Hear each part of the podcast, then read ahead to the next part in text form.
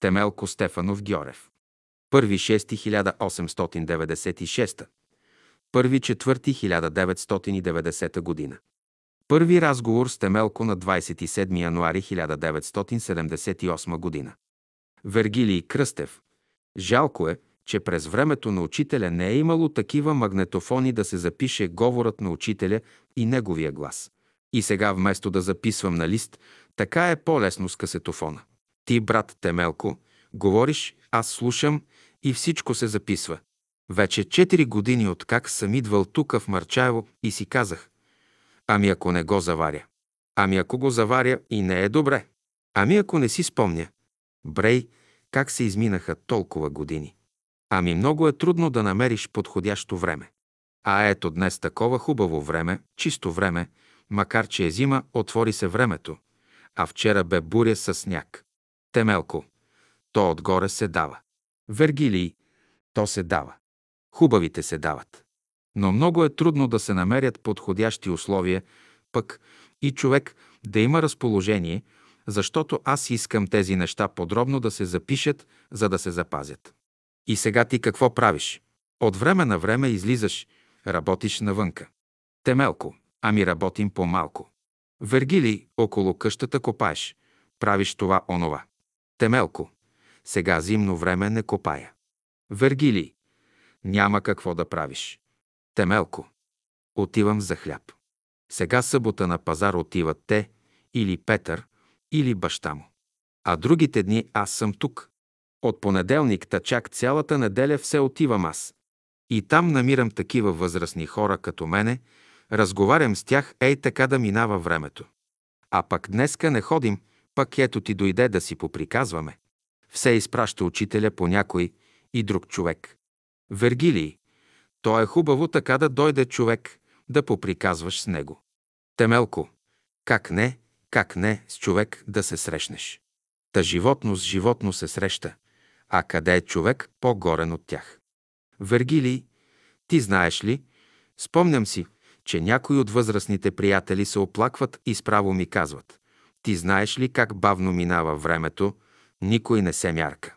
Понеже живота на хората се промени, хората се пръснаха от родните им места и всеки работи насам натам. Като отидеш при някой по-възрастен човек да го почетеш, да поднесеш така уважението си към него. Така е по-трудно да си сам. Иначе е много лошо. Сам си и никой няма. Темелко, лошо е да си сам и да кукаш сам. Вергилий, ти знаеш ли колко хора нямат деца, ти поне имаш деца. А колко хора имат деца, а все едно, че ги нямат. Темелко. А, трудно е и с деца, и без деца. Вергилий. Няма кой да им донесе въглища. Няма кой да им помогне да им съдейства. Болни са, Темелко, има ги такви в селото. Има такива, знаеме ги, виждаме ги, срещаме ги. Вергилий, страшна работа, не е за разправяне. Виждаш много хора, а се движиш сам сред тях. Темелко. Да благодарим на учителя. Аз всичко си имам, и въглища, и къща. Сега въглищата малко ги употребявам, защото миришат. Не мога да ги търпя, повдига ми се от тях. Вергилии, те, новите въглища и брикетите много миришат. Старите поне миришат. Темелко не миришат, ама си миришат на въглища. Отиваме в стаята на учителя. Темелко изпълнява молбата ми. Вергилий. Сега това е стаята на учителя. Искам отново да я разгледам. На времето я заснех на фотографска лента. Темелко. Тук сега не се разрешават снимки по понятни причини. Властта не разрешава пропаганда. Вергилий. А мога ли да говоря и мога ли да те разпитвам тук? Темелко. Може да, но снимки да се вят не се разрешава. Не може. Вергилий. Ясно, разбирам. Темелко. От властта не е разрешено. Вергилий. Ясно. Аз искам само да те разпитвам. Сега това е стаята тук на учителя. Виждам, има много снимки по стената. Тук тая снимка показва гимнастика, паневритмия на изгрева. Темелко. На тази снимка се вижда като е свършена гимнастиката, обиколили се учителя и му задават въпроси. Вергилий. А на тази снимка е синът ти? Темелко. Синът ми. Там пък е другата снимка, където учителят държи беседи в салона. Вергилий, да, тук е учителя. Сега къде е спал учителя? На това легло ли? На този креват ли? Темелко. Много тихо. На този креват. Вергилий, ти си го поддържаш така, както е било. Тук е прозореца, тук е масичката му, ето му стола. Това неговия стол ли е? Темелко, неговия стол е този. Цигулката му тука стоеше, ама я вземаха и къде е не знам сега. Тази тук цигулка е на ръководителя ни. Ето тук е снимката с моето семейство. Тука на снимката е масата, на която жена ми е извадила хляба от кухнята и го е разчупила там пред учителя. До него са Боян Боев и доктор Жеков и са седнали около учителя. Тази снимка е на изгрева. Тази е зарила на езерата. Вергилий. Това е вече на Рила. Тази е Штилянова репродукция, нали? Темелко, да, това е снимка с брат Стоицев. Сега тази маса си е била също както по-рано и същите прибори ги имаме. Това са тука чиния, лъжичка, чаши, всичко, с което учителя си служеше на времето. Тук виждаме френологична карта, окачена на стената. Темелко, виж тука колко части има на човека в главата на тази цветна карта. Вергилий, да, има много неща. Това тук е пентаграмата. Това е разрешението за музея. Темелко. Тази стая е цялата история. Вергилий. Вие събирате ли се сега тук? Темелко. Събираме се редовно и четем беседите на учителя. Вергилий, кои дни се събирате? Темелко. В сряда сутрин в 5 часа, в неделя сутрин в 5 часа и в 10 часа пак. Значи два пъти в неделя. Вергилий. Е, идват ли ти тука тия възрастните приятели? Темелко. Тука идват наши хора, а идват и от София. Понякога идва Ганчо Генчев, ако го знаеш. Вергилий. Не, не го познавам. Темелко, офицер, беше преди войната. Понякога с брат Борис идва и Савата. Двамата идват от София, а понякога някои сестри и някои братя. Вергилий, тука на стената чета разрешение за регистрация. Тука пише на основание Закона за вероисповеданията, член 16, Изпълнителният комитет на Ленинския народен съвет регистрира Бяло братство. София с ръководител Никола Антов и Симеон Харалампиев Симеонов с заповед със седалище улица. Десета номер 2 и улица Пета номер 13, квартал Изток, София. Това е неговото разрешение, а това е вашето тука. Темелко, да. Вергилий. 15 души са регистрирани, много хубаво. А това ви са тука беседите. Вие тука ли ги четете? Е, това е много хубаво. Това тук е писалката, нещата от времето на учителя. Хубаво е тука, слънчева стая. Темелко. Е, ама учителя си е избрал сам, тогава още не съм го познавал. Вергилий. А кога правихте къщата? Темелко. През 1939 година. Вергилий. Ти тогас на времето ми разправяше, че майсторите по цял ден пеели и чуроликали. То е много трудно така да се съберат майстори и съвсем случайно да пеят всички. Ти тогава си беше насъдил тези дравчета в двора, нали? Темелко. Всичко бе насъдено с всякакво дърво. Какво ли нямаше в градината? А това е електрическата печка, с която си затопляме стаята. Вергилий. Виж тука на снимката, той е стария Епитропов. Ей, колко народ си замина и отиде. Аз ще ги оправя тези работи, ще ги измия тези чаши, с които закусвахме. Не е страшно, аз ще ги оправя. Спокойно. То е много трудно така да бъдеш в една епоха, да вземеш участие в нея и да минат след това 33 години. И смятай 33 години. Сега, днес сме 27.1.1978 година. А точно преди 33 години учителят беше дошъл в Марчаево. Бомбардировките в София са на 10.1.1944 година. Той тогава след 11.12.1.1944 година идва тук в Марчаево. Значи от тогава са изминали 33 години. Съвпадение случайно, нали и то след 33 години идвам аз, за да записвам и да ти правя интервю. Темелко, като да беше вчера. Вергилий, все едно, че си отива едно поколение и идва друго поколение. Аз съм бил тогава някъде към 6 години, а по това време ти посрещаше учителя в Марчаево. И така виждаме как едно поколение си отива и идва друго поколение. Темелко, да, така е. Тече си времето. И ние с него течем, изтичаме и някой отече, па си замине от този свят. Ама аз още не съм отекал и сега си говориме с тебе. Ти в уния години ставаше рано, отиваше на работа в кариерата по времето, когато учителят е бил тука. Темелко, в 5 часа ставам сутрин. Вергилий, отиваш пеша на 6 километра. Къде са кариерите? Цял ден чукаш, биеш чука. Темелко, цял ден чукам и чак вечерта към 7-8 часа се връщам. Изморен целия, вечер съм капнал от умора.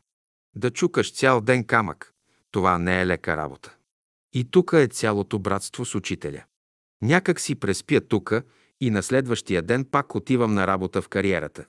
Вергилий, как посрещаха хората това нещо, да се съберат толкова много народ. Самите селени в Марчаево как гледаха на това. Непрекъснато тук при тебе се движат много хора. Темелко, никой нищо тогава не ми каза. Наблюдават какво става, какво правим, после отиват си по своята работа. Нали всички са на работа? На времето нямаше човек да бездействува и да не работи по полето и по нивите. Ако не работи и не изкара нещо от нивите, няма какво да яде. Стават рано сутрин от тъмно и до тъмно работят. Да, земеделието е рубия. Тогава нямаше машини, нямаше вършачки, имаше само добитък и хора. Аз имах волове, кола, плугове, всичко, което трябва на село за работа на полето. Вергилий, към колко декара земя имаш? Темелко, около 20 декара земя. Вергили обработваше земята и едновременно отиваше на кариерите. След това как намираше време да обработваш земята и как ти стигаха силите? Темелко, не зная, ами навикваш някакси. И добичето, дето е добиче, и то свиква да оре, че после се връща от полето и си тегли само колата. Вергилий. Сега виж как хората имат свободно време. Насам натам се движат без работа. Темелко. Сега са свободни. Работят по 8 часа и после бездействат. Нищо не ги засяга, нито пък ги някой гони. След работа всекой вкъщи си отива. А по наше време от работа се връщат вкъщи пребити. Пак там ги чака отново работа. Да нахранят добитъка, пък жените месят хляб, готвят за следващия ден. Аз имах овце, волове, крави и трябва да ги нахраним. Аз като идех там на кариерата, тогава жена ми ги хранеше тук. Вергилий. Сегашното поколение живее по-лесно, ама не признават и не го осъзнават. Темелко. И пак недоволни. Вергилий. И пак недоволни, ама това го виждате вие, възрастното поколение, младите вече по-леко карат и не хаят.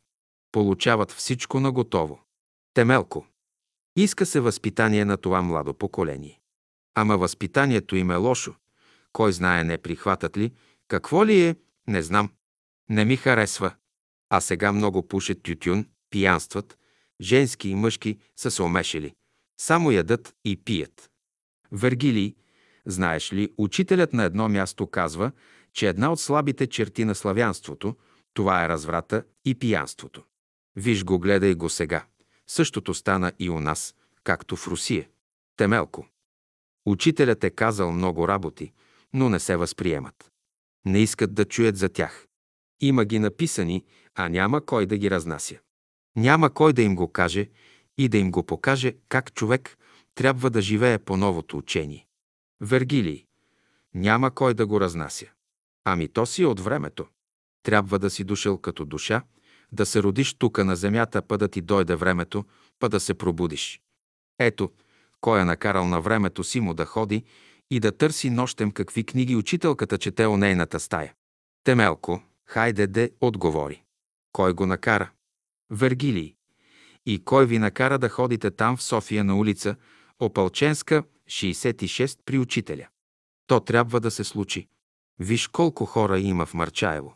Малко са тия, които са дошли при теб от самите марчаевци, нали? Виж, аз те открих и идвам при тебе от толкова далеч. Но друг това, което аз правя, няма да го направи. Повечето са в кръчмата и тук, в Марчаево и в София. Както по-рано е било, така си е и сега. Темелко. Как учителят само ни извади нас марчаевци от кръчмата. Вергилий.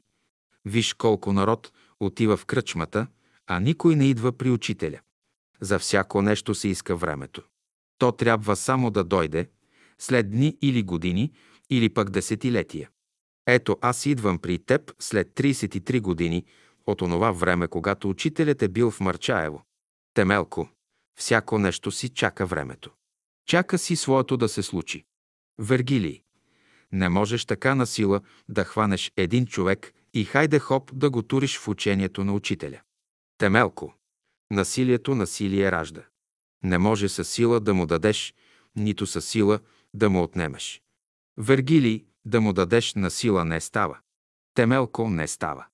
Защото не иска и не го взима. Ни можеш да му дадеш, ни можеш да му отнемеш. Даваш му, не ще да го вземе. Минава и заминава покрай тебе. Вергилий. Разказваше на времето една интересна опитност брат Звездински. Отишъл при учителя и му разправя. Учителю, кога ще дойде времето да излезем на площадите, да издигнем трибуни, да говорим за бялото братство, да говорим така, така и онака. Учителят го погледна и му казал, това нещо и този метод е отречен от вековете. Така сега няма да се върви. Сега ще вървим по пътя на теменугата. Като тръгнеш по пътеката, изведнъж ще почувстваш някакво дихание на теменушка. Обърнеш се, мирише, обърнеш се, гледаш. Няма нищо. Погледнеш, потърсиш, а тя се крие от ранете. Там е и не се вижда, но мирише на теменуга. Темелко, там се е скрила. И чека, който трябва. С добрите си дела, с делата си ще миришеш на добро. Вергилий. И учителят продължава.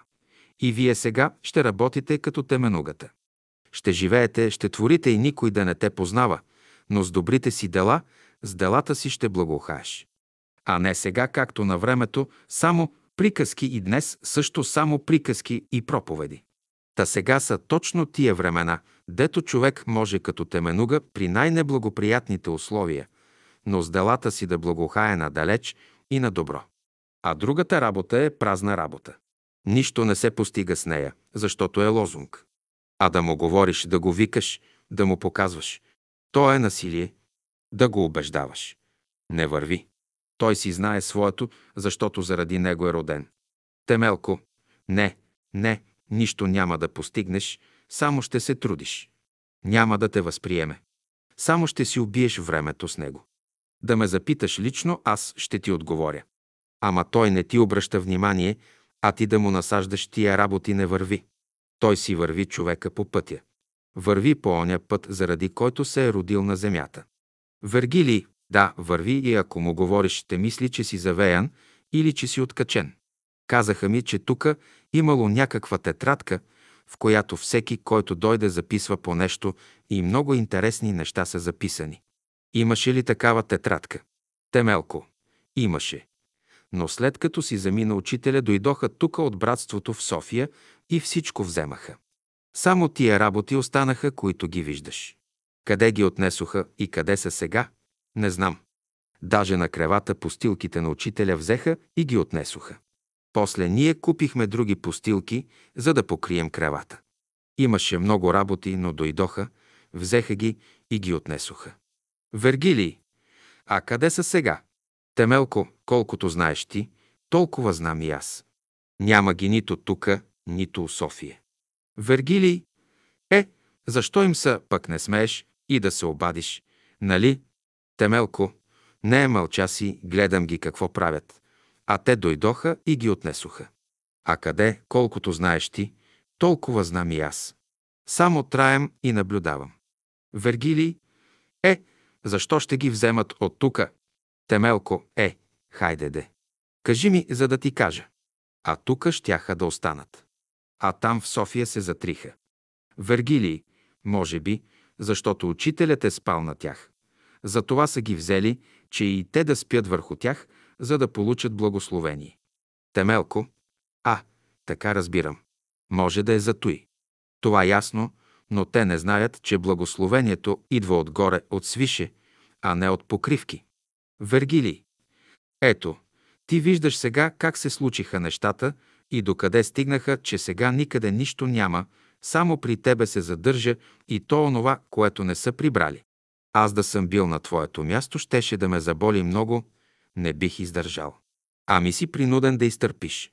Темелко, аз бях в миналото много неспокоен и нервен. Една крива дума не можем да изтърпим, веднага се палим и скачам на бой. А сега съм олегнал и каквото ще да става, аз си кютам. Не се закачам с никого. Казвам си, така разбират, така да правят. Такъв ми е къла днес. Ама днес, а по-рано беше друг. Вергилий. Но то е много трудно да се издържа това нещо, то е мъка. И още по-трудно се идва до него, да гледаш и да търпиш. Темелко, о, аз съм доста работил по това, за да олегна. Дето съм дошъл в това положение днес. Да гледам, да мълча и да си мисля свободно. Това е работа от години върху себе си. Вергилий, аз, например, знам това на теория, ама на практика трудно ми е да го издържа. Темелко, много трудно, много трудно. И трябва години, ама много години да работиш върху него. Вергилий, ето, знам сега, че не трябва да се безпокоя за това и онова, обаче се безпокоя. Искам да не се тревожа, обаче се тревожа. Трудно се постига. Темелко. Тамо е това майсторлъка. Майстор не се става за година, а трябва най-малко 20 години. Първо си чирак 7 години, 7 години калфа и след това 7 години майстор. И като навършиш 20 години си майстор вече, майсторлъкът ти идва отръки. Работата е там да не се обезпокояваш, да не те засяга нищо. А онзи, че говорил така за теб, че казал онака, да не те е еня. Кой каквото прави за себе си го прави. Вергилий, и вие сега, като се събирате тук, четете беседи, молитви, правите гимнастики. Темелко, да, правим всичко както бе при учителя. Вергилий, ей, като помислиш за уния времена, като гледат как си заминават някои приятели, то трудно се издържа. Нали човек е свързан с цялото? А по уния години тогава знаехте ли тука, в Марчаево, че учителя е бил болен? Имаше ли признаци, че учителят е бил болен? Така, че е залитал нещо, да не е могъл да ходи? Темелко. А, не, не. Нямаше такова нещо. Беше си здрав. Вергилий, значи тук в Марчаево учителя беше здрав. Темелко. Чисто здрав и никакви такива работи, за които ми говориш.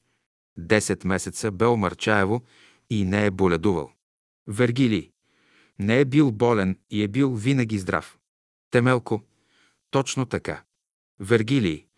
Той тогава учителят излизаше, правеше си разходки тука. А докъде ги правеше? Та, да, правеше разходки до този извор горе. Една пътечка сме направили сега. Тука сега е заградено, но тогава имаше пътечка и по нея правеше разходки от извор до извор. Върви си с бастунчето и си прави разходки. Вергилий, значи онзи извор на здравето. Какво беше казал за него, че който пие от тази вода, то оздравява. Темелко, имаше тука две баби преди две-три години. Откъде ли са научили? Гледам ги отиват натам и си наливат вода от шише. Първата, че втората сутрин, че третата. Не ги закачах. Вземаха си вода и си носеха. Знаеха от някъде, че е лековита. Вергилии, може би са били от наши хора или да са научили от тях за лековития извор. Темелко, не знам сега. Не мога да ти кажем нищо, само ги наблюдавах. Вергилий, то работи ли още онова изворче, лековитото? Темелко. Работи, сега когато е лето водата намалява, но иначе има вода. Има през всяко време. Сега намаля единият извор, но другият извор си работи. Вергилий. Тогава учителят ли го откри или си беше открито преди това и то си съществуваше като извор? Темелко. А учителят откри и двата извора. Вергилий. Вие там го изкопахте, изровихте, направихте, каптирахте ги. Темелко. Така направихме и станаха на извори. Вергилий. А този извор тука той го откри и вие после го изработихте. Темелко. Тука има една ябълка, за която ми разказваха, че била с разголени корени. Учителят ставаше през нощта и я поливаше с вода и после нареди да я подпрат с камъни и да й се сложи земя. Тук бе Йорданка Жекова, която бе прислужничка на учителя. С нея бе и доктор Жеков. Той изкара 96 години, а тя 86 дълголетници бяха. Вергилий. С учителя ходехте ли на топлия извор на Родарци? Темелко. Ходихме. Учителят за него казваше, че имало подземна река отдолу 6 метра широка. Но казва, че не се разрешава много вода да излиза на земята, на повърхността, само по-малко, колкото да има за пиене. Вергилий. А то къде е това нещо? Къде е извора? На плажа ли? Темелко, да, дето е плажа. Направиха там здания, бирария, плаж. Не знам още какво. Много работи направиха и се развали онова, дето беше по-рано. Вергилий.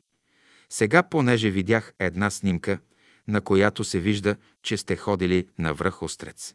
Вие кога правехте екскурзиите в събота или в неделя? Темелко. А, не, ходехме през седмицата. В неделя имаше беседа. Тогава идваха много хора от София на гости при учителя.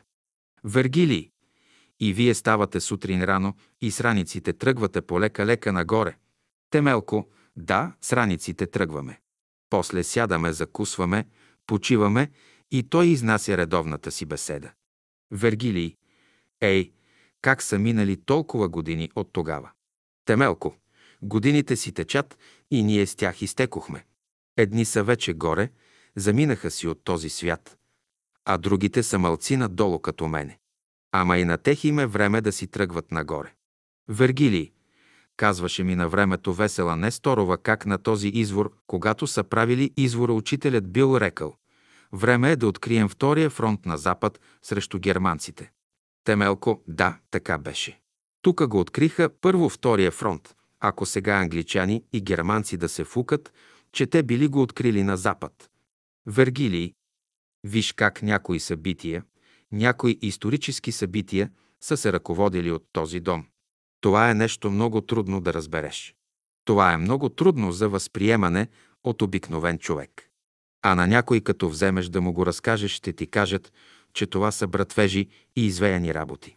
Темелко, ясно е, че не трябва да се прави опит с чужди по дух хора. Вергилий, само оня, който е преживял това нещо и е бил в този дом, той знае как са нещата. Темелко, на некого да разправяш тия работи, той ще те направи на ненормален. Вергилий, вие сутрин сте там седнали на масата и закусвате. Ти ли си е сковал тази маса? Темелко, а, не, един брат я скова, но дъските са от мен. Вергилий, един брат я беше направил. Вие там обядвахте. Виждал съм на снимки как всички седят на тези маси. Темелко, когато бивахме повече хора, отивахме навън на масите, а кога бехме по-малко, оставахме вътре в стаята. Вергилий. И това е сега същата снимка, дето са седнали на същата маса Боян Боев, Стоицев и доктор Жеков. А хляба е този, който е опекла жена ти. Темелко. Там долу имаше фурна, имаше кухня. Жена ми донесе хляба из кухнята. Учителят и брат Жеков седят и тя взема един хляб и го разчупва на големи парчета. Подава го на учителя. Беше дошъл един фотограф и направи снимката. Когато дойде учителят у Марчаево, тогава прекарахме електричество в селото. Тогава дойде електричеството и у моята къща. Вергилий. А сега твоят внук Петър, сега как живее? Той се ожени, живее си живота както всички. Темелко. Направи си голяма къща. Баща им взе долния етаж, а двамата с брат му взеха горните етажи, хвърлиха жребие и на Петър се падна най-горния. Петър се ожени. Задуми се. В къщата вътре е всичко както трябва. Един дом, в него всичко има. Наредил е всичко хубаво както трябва да е. Много хубаво се е подредил и там си живее. Брат му е по-долу от него, по средата. Съдба. Вече е на 30 години, а не се е оженил. Нищо не е направил, понеже не се е оженил още и за това не прави нищо. Чака. Единия брат не се е оженил, а Петър се е оженил. Има момиче, сега на училище ходи, а момчето му сега току-що проходи. Вергилий. Е, това е малкото, което сега ходи на училище. Преди 4 години все ми разправяше. Чичо трябва да се ожени, та да се ожени. Темелко. А, той сега много приказва. Вергилий, значи, не се оженил още той. На мене ми направи впечатление на времето, че тогава говори много за Чичо си, че трябва да се ожени и че трябва да доведе булка. Темелко, абе, то е малко, така приказливо. Много е открито. А то момчето се учи сега да говори всичко. Много помнят днешните деца. Вергилий. Сега той не е вегетарианец, този Петър и той си живее живота. Темелко, майка му понякога му казва. Тука идват много хора. Идва и тук понякога да слушаш. Но понякога идва. Сега е ръководител на една фабрика у София. А другия ми син, Велин, гдето остана жив. Той знае всичко, знае, че учителят го спаси, когато е бил на фронта. Когато ротата му заминаваше на фронта, тогава от трена се отби тука с ротния си командир. У коридора казва на този офицер, къде ще отидете с моя син? Ще отидеме, бабо, да бием германците. Добре, добре. Ще биете германците, ама тука има един учител, та ще го попитате, ще ли ви разреши да идете да ги биете или да не ги биете. Хайде да послушаме майка ти, се съгласил командира. Почукаха на вратата, учителят отвори и цял час ги държа. Какво им е говорил, те си знаят. Какво са говорили с учителя, не са ми казвали и до сега. Вергилий, явява ли ти се на сън жена ти, гдето си е заминала? Темелко явява се. Питам я, какво да ти приготвим за ядене, това онова. На жена ми казвам аз на сън. Вие много добре знаете, щото сте учили. Е, кажем, отиваш ли при учителя на беседи? Идем, казва, ама много редко. Възложена ми е друга работа, че не можем постоянно да ходим. Това казва жена ми на сън. Вергилий. А учителя явява ли ти се на сън? Да си го сънувал? Темелко. Няколко пъти така го гледам, ама не говорим с него. На сън го виждам често. Вергилий. Е, много е трудно така, човек да се свърже на сън с учителя. Той се явява само тогава, когато човек има дадени изпити, някои за разрешаване, някои важни работи. Темелко. Тогава. Това знаем, това ти казуем, братко. Вергилий. И сега, пак тук ти е добре, че тук ти идват някои хора от време на време да се разговаряш. Иначе то е много трудно така да се издържа сам. Темелко. Сега, ако отидем там в другата стая, те няма да ме напъдат, деца сами. Е, син ми вече 50 и неколко години, още не ми е една прека дума казал, че това не е така или онова е онова.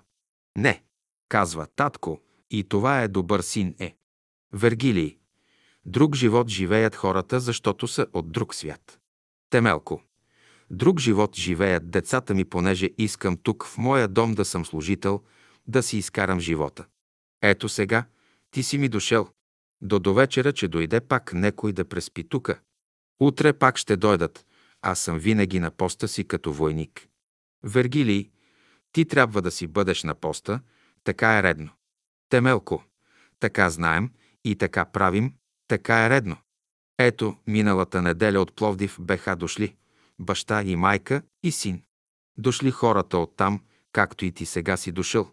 Да е затворено, не е хубаво. И я додека можем ще служим.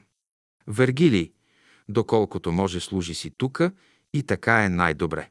Темелко, понеже дадено ми е живот, пенсия ми е дадена, не съм гладен, не съм гол, нито жаден.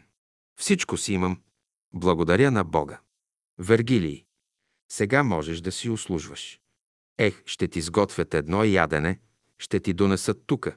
Темелко, не, не, не искам. Дори и това не искам. Сам си готвя. Те ми донасят някогаш така. Баница ще направят, Едно друго нещо, снахата ме уважава. Дъщерите ми донесат.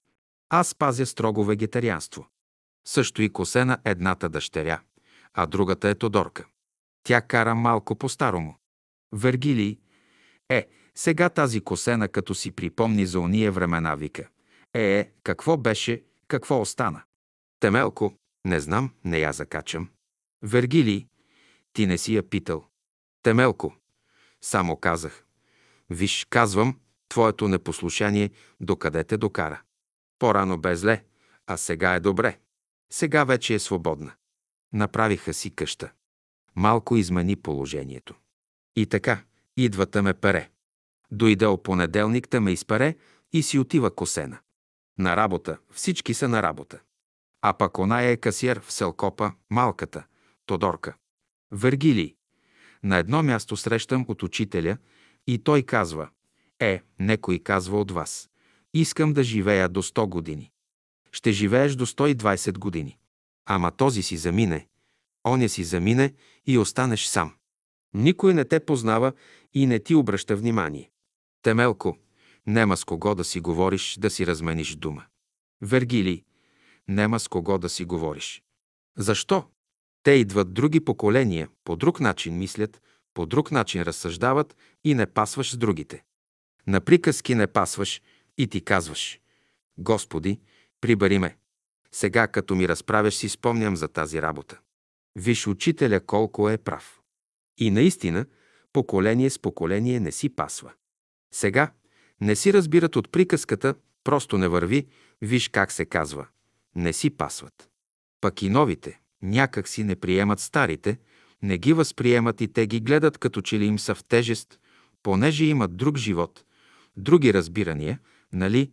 И по-хубаво нека си бъдат отделно, да не си пречат.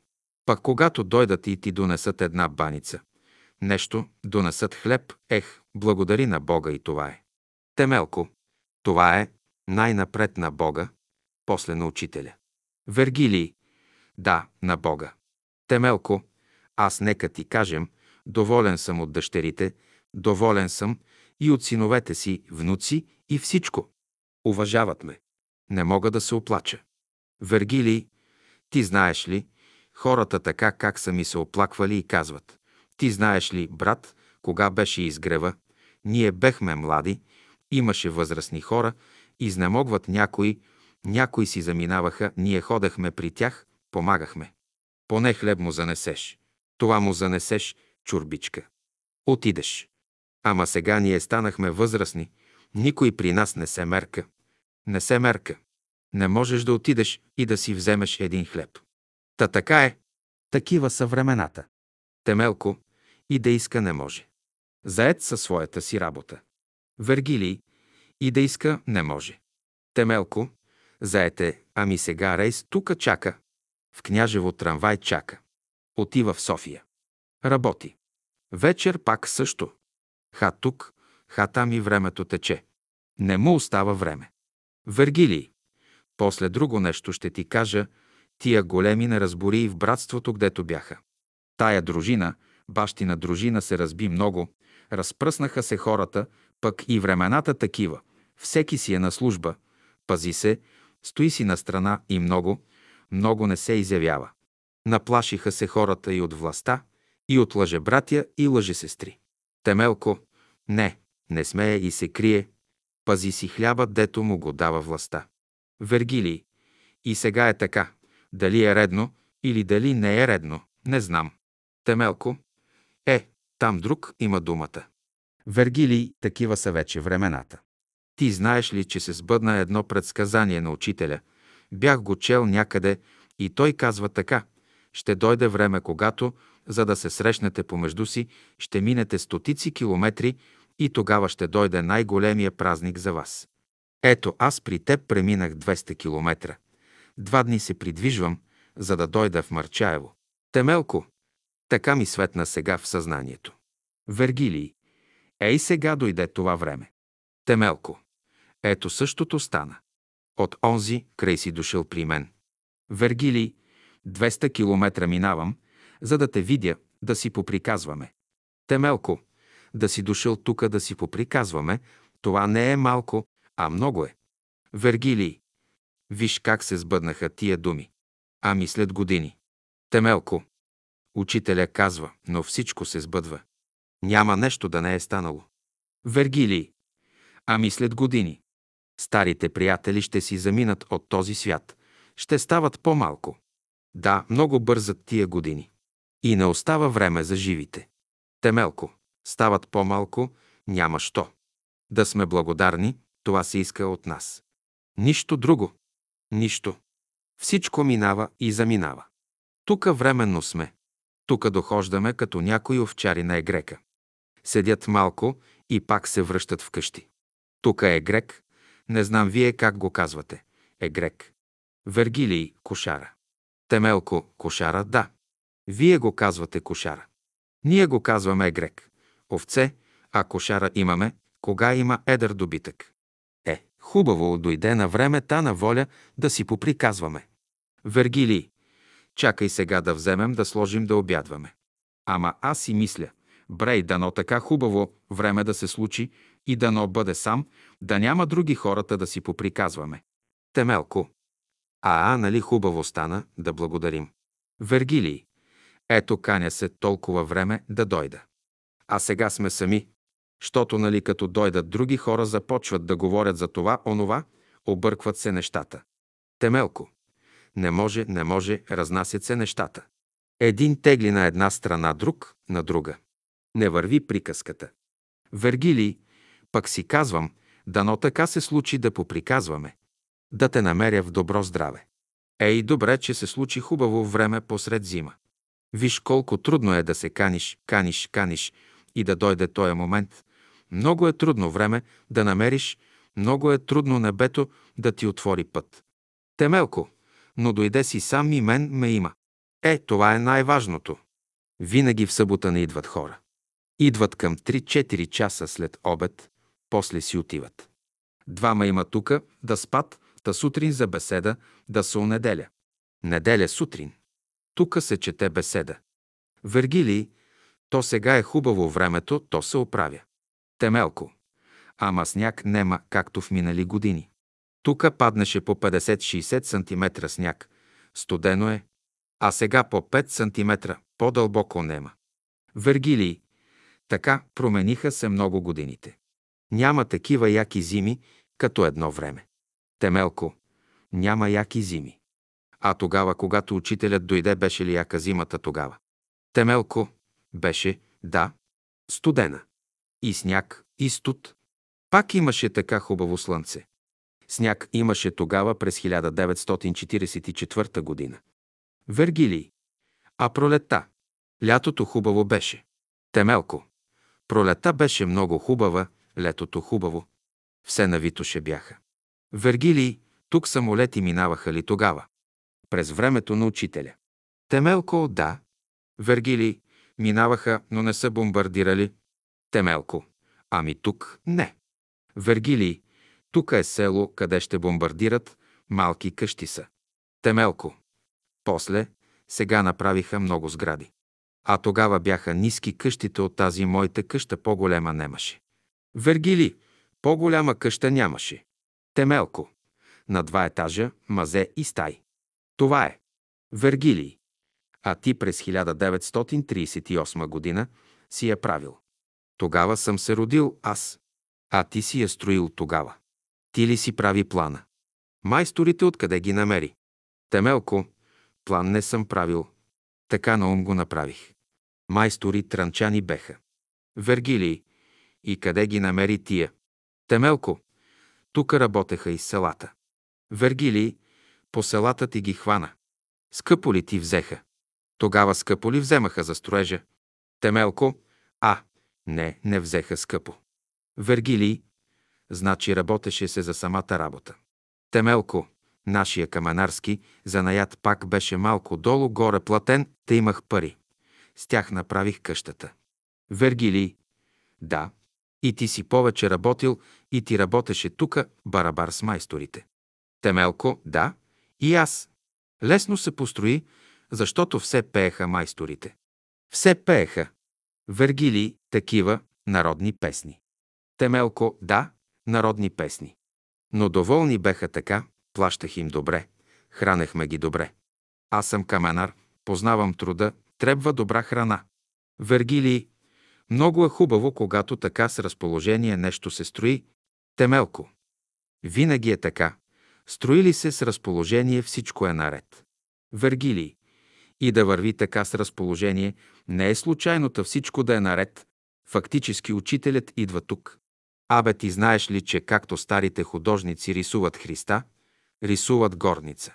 И сега, като гледам тук терасата, като че ли е строена по план на старите художници. Ето, не е голяма тераса, но както е точно по рисунките. Има тераса, има и горница за учителя. Темелко. Има тераса и после е слънчево тука. Слънцето от тука почва и залязва там. Тук е чист въздух. После тука е водораздел. Мъгла не иде ни от София, ни от Перник. От Перник минава долу нататък. От София пак не може да дойде. Така сме на водораздел. Винаги е чисто. Вергилий, както по въздуха, така и по водата. Темелко и по водата. Една вода върви към Черно море, една към Бяло море. Ние сме точно на пъпа и водораздела на планината Витуша. Вергилий, знаеш ли колко е интересно, че учителят, например, разправя за Искара, как като отива на север и всички, които живеят там около Искара, всички са дебелоглави. А тия, които пък са до река, много е важно реката откъде върви, на изток ли, на запад ли върви. Това нещо е много важно. Темелко. На запад много се различават хората. Вергилий, добре, сега едната вода, едната река отива вече към струма, нали? Темелко, да, към струма за Бяло море. А пък другата отива към Черно море. Вергилий, коя река? Вергилий, тук от Владая нататък. Вергилий, аха, Владайската река. Темелко, Владайската река. Вергилий, тя отива низ Искара. Така ли? Темелко, да, ние сме тука. Едната отива към Черно море, едната към Бяло море.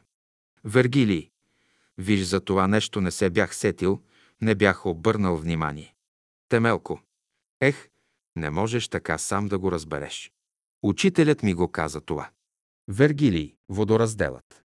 Значи тука си е фактически пъпа на Балкана. Виж, за това не бях се сещал. Нещо говорил ли учителят във връзка с това нещо? Темелко. Абе, говорил е и всичко е казал. Ама нали ти казвам, аз работим, не съм постоянно тука. Вечер съм изморен и така гледам да почивам и чак вечер пък съм дочул нещо. Ама не е като постоянно да си около него. Вергили, да, а пък трябва да работиш, трябват пари. Трябва да се издържа тоя дом. Все гости, то не става така. Темелко. Е и доста продукти докараха от София. Иван Каруцаря с каруца докарваше. Вергилий. Той докарва хляб, брашно. Темелко, брашно не. Хляб, не. Продукти докарваха. Брашно имаме, жито и фурна. Другарката ми месеше. Вергилий. Тя можеше да меси. Те помагаха и другите, нали? Темелко, пък помагат, разбира се. Вергилий, то е много да месиш и да сготвиш. Трябва да направиш един харман. Темелко, едни това правят, други онова помагат си. Като за друга. Вергилий, а долу в старата къща какво правехте там на огнището? Готвехте ли манджа? Темелко, манджи правят. Вергилий, да събереш толкова много хора и да ги накараш да работят за общото не е лесна работа. Темелко, свикнах бе, брат, свикнах, свиква се. То не е мой дом, а на други го. После като си отидоха като кай нещо, опразни се. Гледам някой да продума, нема, а така сега ми светне. Като дойде некой, той я каже ми нещо, по-натам ми каже друг и така минава времето. Вергилий, минава времето по-бърже. Темелко, хубаво, доволен съм. Много съм доволен, че прекарахме с учителя тук, 10 месеца изкарахме. И после не останаха тук. Ама почти всички се прибраха в София.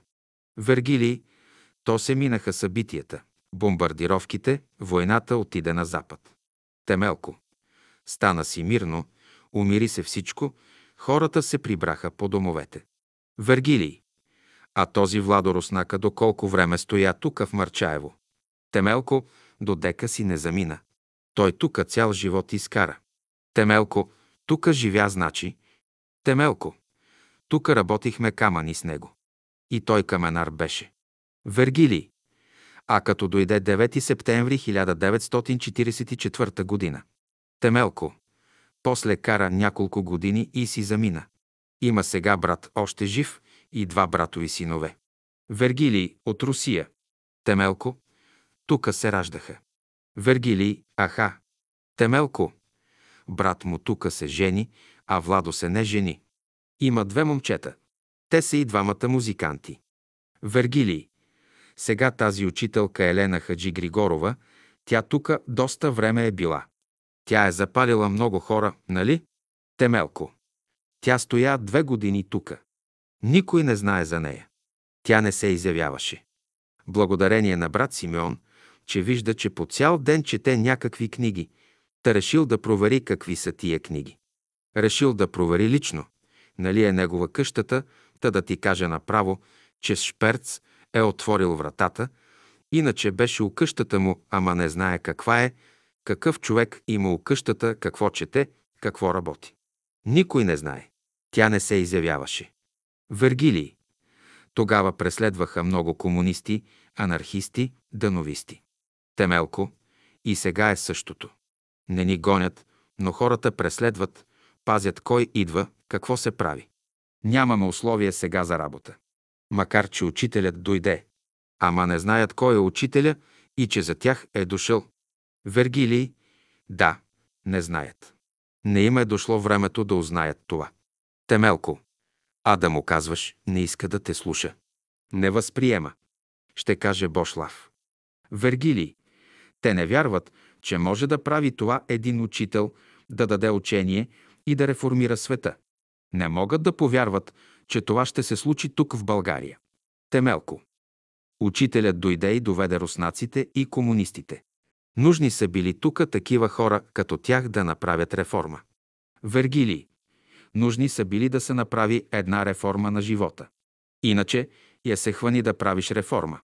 Темелко. Каква мизерия бе тогава? Какви фабрики има сега? Какво нещо?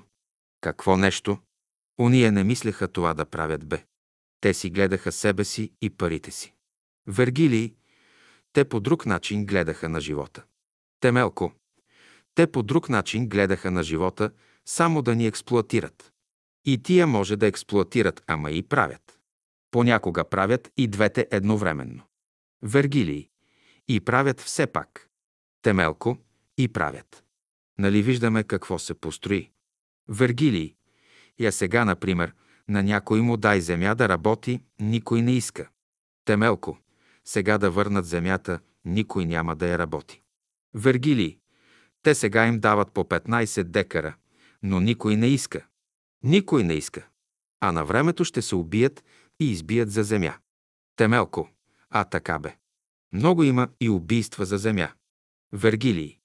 Сега вече никой не иска да работи земя. Народи се, няма кой да прибере реколтата. С бригада от ученици и войници я прибират. Темелко. Не искат. Мързи ги да работят. Вергилий. На едно място бях срещнал учителя да казва ще дойде време, ще се допусне едно официално гонене на църквата от държавата. И сега дойде това време. Та, абе всичко е казано, няма нещо да не е казано и да не се е изпълнило от учителя. Вергилий, понеже те църквата го гонят повече от 25 години. Ето сега новата власт гони, ограничава църквата също 30 години след 1944 година. Върна им се с лихвите на свещениците. Вергилий, тези картофи ти си ги съдиш тука в градината. Темелко, да, да, съдим си у градината, готвим си от време на време. Ще изкарам по един и друг чувал. И фасул си насъдим и картофи. Друго не съдим. Вергилий, то поне трябва човек да поработва. Темелко, а не трябва човек да седи, а да не се отчаива, трябва да работи, да се движи, а не да се чека всичко наготово. Вергилий. Сега стока не държиш, няма, не ти трябва. Млеко като ти трябва си купиш. Темелко. Те ми оставиха една крава и я до едно време аз я пасех. Сега нема никой, не искат да я пасат. От 5-6 години я пасях. От децата никой не иска да я пасе и понеже съм пенсионер, нямам друга работа, раздвижвах се с нея.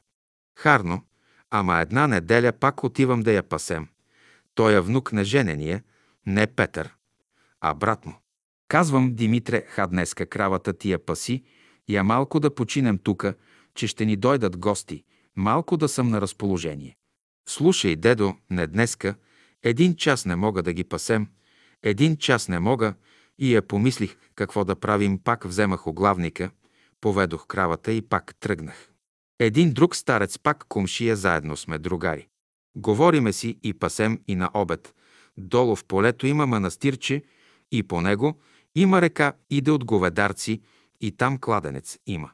При кладенеца сме вързали кравите и да обедваме. Тък му се наобядвахме и ето една кола идва от Перник, камион. И дойде близо до нас и казва, «Хей, приятели, има ли некой крава да продава?» Ела, бе брат ми слезна и една жена от камиона. Ей, тази крава я продавам. Жена му взета из музе млекото, хареса я. Огледа я, не знам какво прави и после ме пита колко пари. Пет бона. Вергилий, в уния времена, да. Темелко. Пет хиляди, та четири хиляди и петстотин някъде. Да бъде твоя. Немам в мене билет за кравата, документ. Немам. Не ти искам билети. Нищо не ти искам. Само кравата искам. Вергилий. И я тури на камиона. Темелко. И наброи ми парите и тури камиона там на един слог и задните капаци пусна.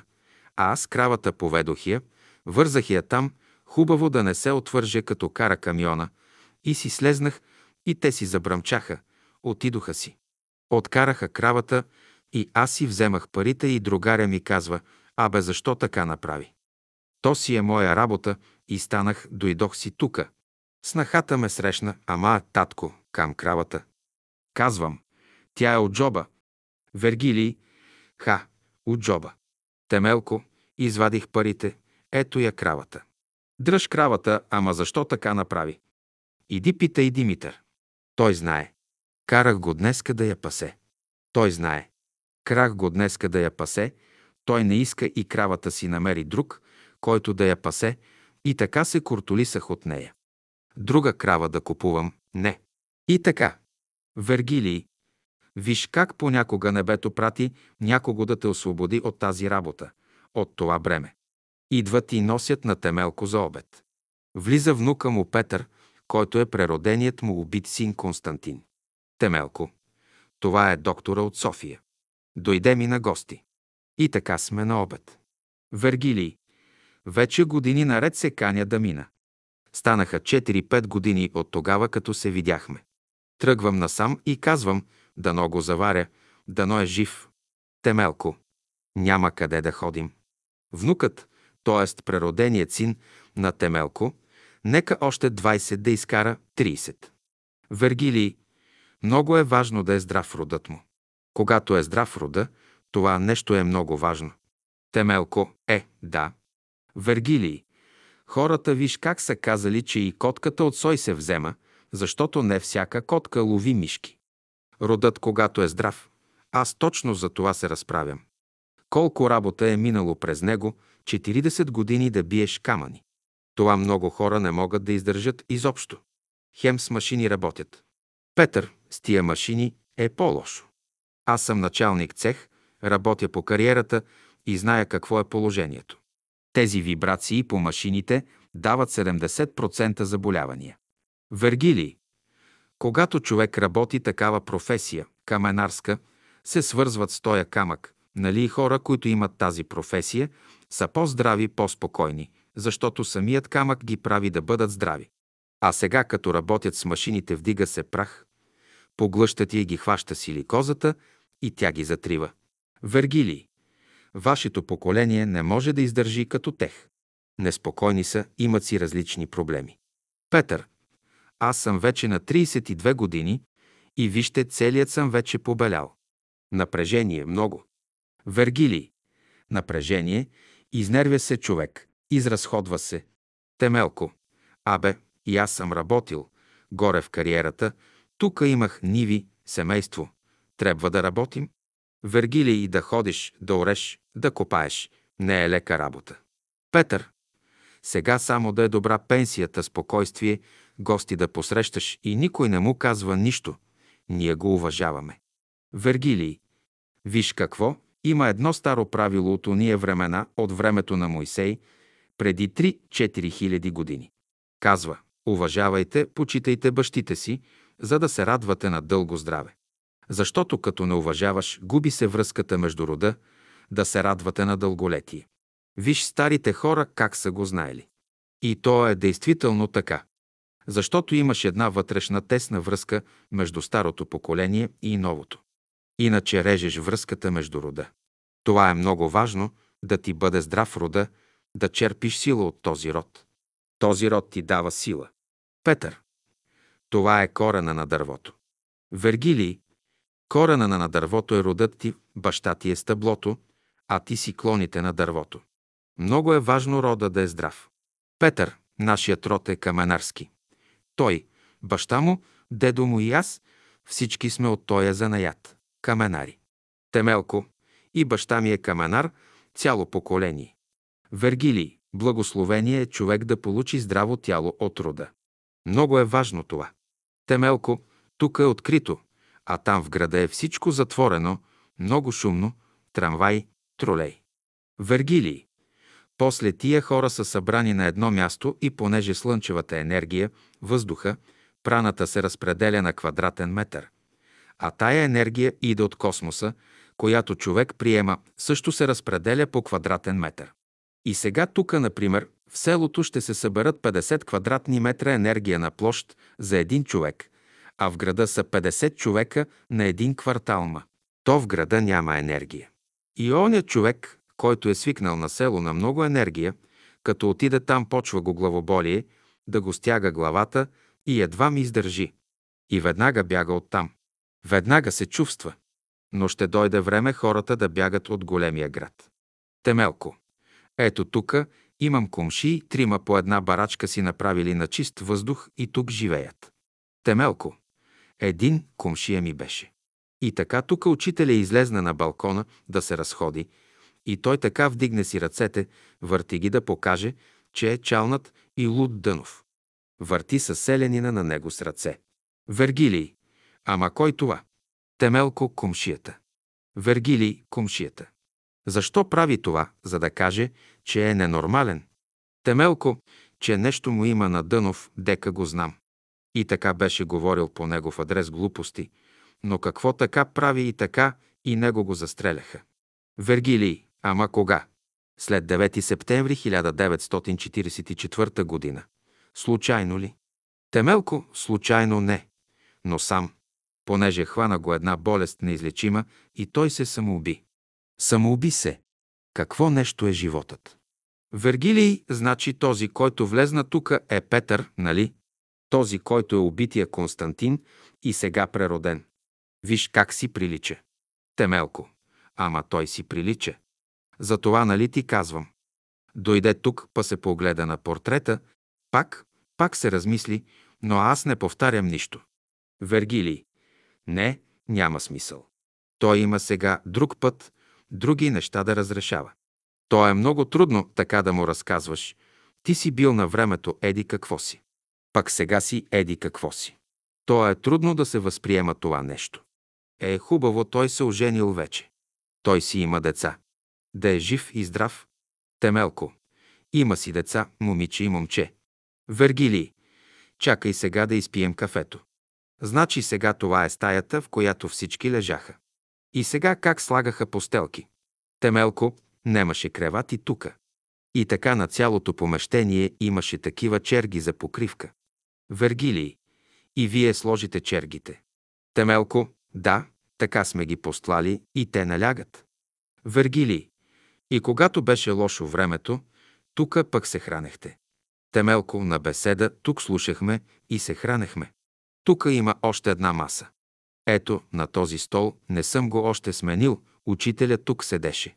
Вергилий значи на този стол. Темелко тук седеше. Вергилий. Тука учителя седял на средата. Сега това е Константин на портрета, нали? Темелко. И това е Константин, ама рисували са го негова дружина, кога е мъчен. И донесли тази рамка с портрета и го оставили доле на масата. Не ни е имало тука. И го оставили на масата и като влезох, прочетох тука, ето къде пише. Вергилий. Константин Темелков Стефанов, член на Ремса от 1938 година, роден 27 година, село Марчаево, убит 1943 година, убит на стрелбището в София. А тук това е неговия портрет. Темелко. Тука пак неговия портрет. Вергилий. Значи дойде сега тук Петър и се погледне така. Значи на този стол е бил учителя. Тука е държал беседи. Значи тука имаш място, като дойдат някои гости. Да, да, и да дойдат при тебе. Днеска е много хубаво времето. А тази стая какво беше от начало? Темелко. В тази малката стая беше един руснак от белогвардейците, беше електротехник. Не беше Владо. Друг, който прави мрежата за електричеството на селото. Нямахме електричество, а бяхме на газени лампи. Когато учителят беше, тогава правиха и докараха електричеството. През времето на учителя го направиха. Вергилий. Той ли даде идеята или... Темелко. Не, не знам, знаят другите. Вергилий. А в тази стая той спеше. А вие къде спехте? Темелко. А тука семейството на този руснак корено живееше в другата стая. Аз и жена ми там, а децата в големата стая. Вергилий. А после като дойде братството тука, ти къде отиде? Темелко. Той си излезна руснака от тука и ние тука влезнахме, а пък учителя там и там се настаниха братя и сестри в по-голямата стая. Вергилий. Вие в старата къща спехте. Темелко. Старата къща имаше по времето на учителя. Но спехме в тази стая. Вергилий. Е, как сте издържали финансово, то трябва много продукти. Много храна, много готвене. Темелко. Абе имахме земеделие тука, имахме си ниви, ливади, имахме жито, царевица, фасул, картофи. А пък никогаш до тогава, освен през тая година, не е имало такъв берекет. Най-много картофи ми се бяха родили там. Пълно бе мазето. Йорданка Жекова бе отишла долу. Учителю Ю, байта Мелко и има пълна маза картофи. Рекал, те са приготвени за много хора. И имаше, всичко имаше. Вергилий, ти беше ми разказал един много интересен разговор, който сте имали с сестра Йорданка Жекова, ти и учителя. Когато тя е попитала кой си ти бил в миналото. Той сега какво каза, как беше точно случката. Темелко, случката бе, приказвахме в стаята на учителя някои други работи, запитах нещо учителя, харно, ама тя се намеси и намеси Рев в нашия разговор и каза, учителю, кой е бил брат Темелко в миналото. Той и каза, този, който даде на Христа горницата, даде я за една вечеря, а пък сега за много вечери я даде. Те това беше. Вергилий, значи тогава наистина за една вечеря, а сега колко много? 10 месеца.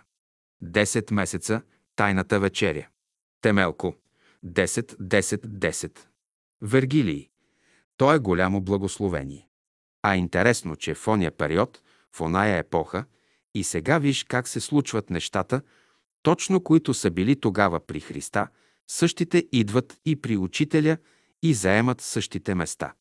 Вергилий, ти знаеш ли, брат Темелко, аз съм от младите, ама така заварих старите как се карат за ръководство, кой да води бащина дружина и това, дето го казваш, много ми харесва. И се изпокараха, този говори срещу оня, оня срещу тоя, то не върви тази работа. Темелко, не, не.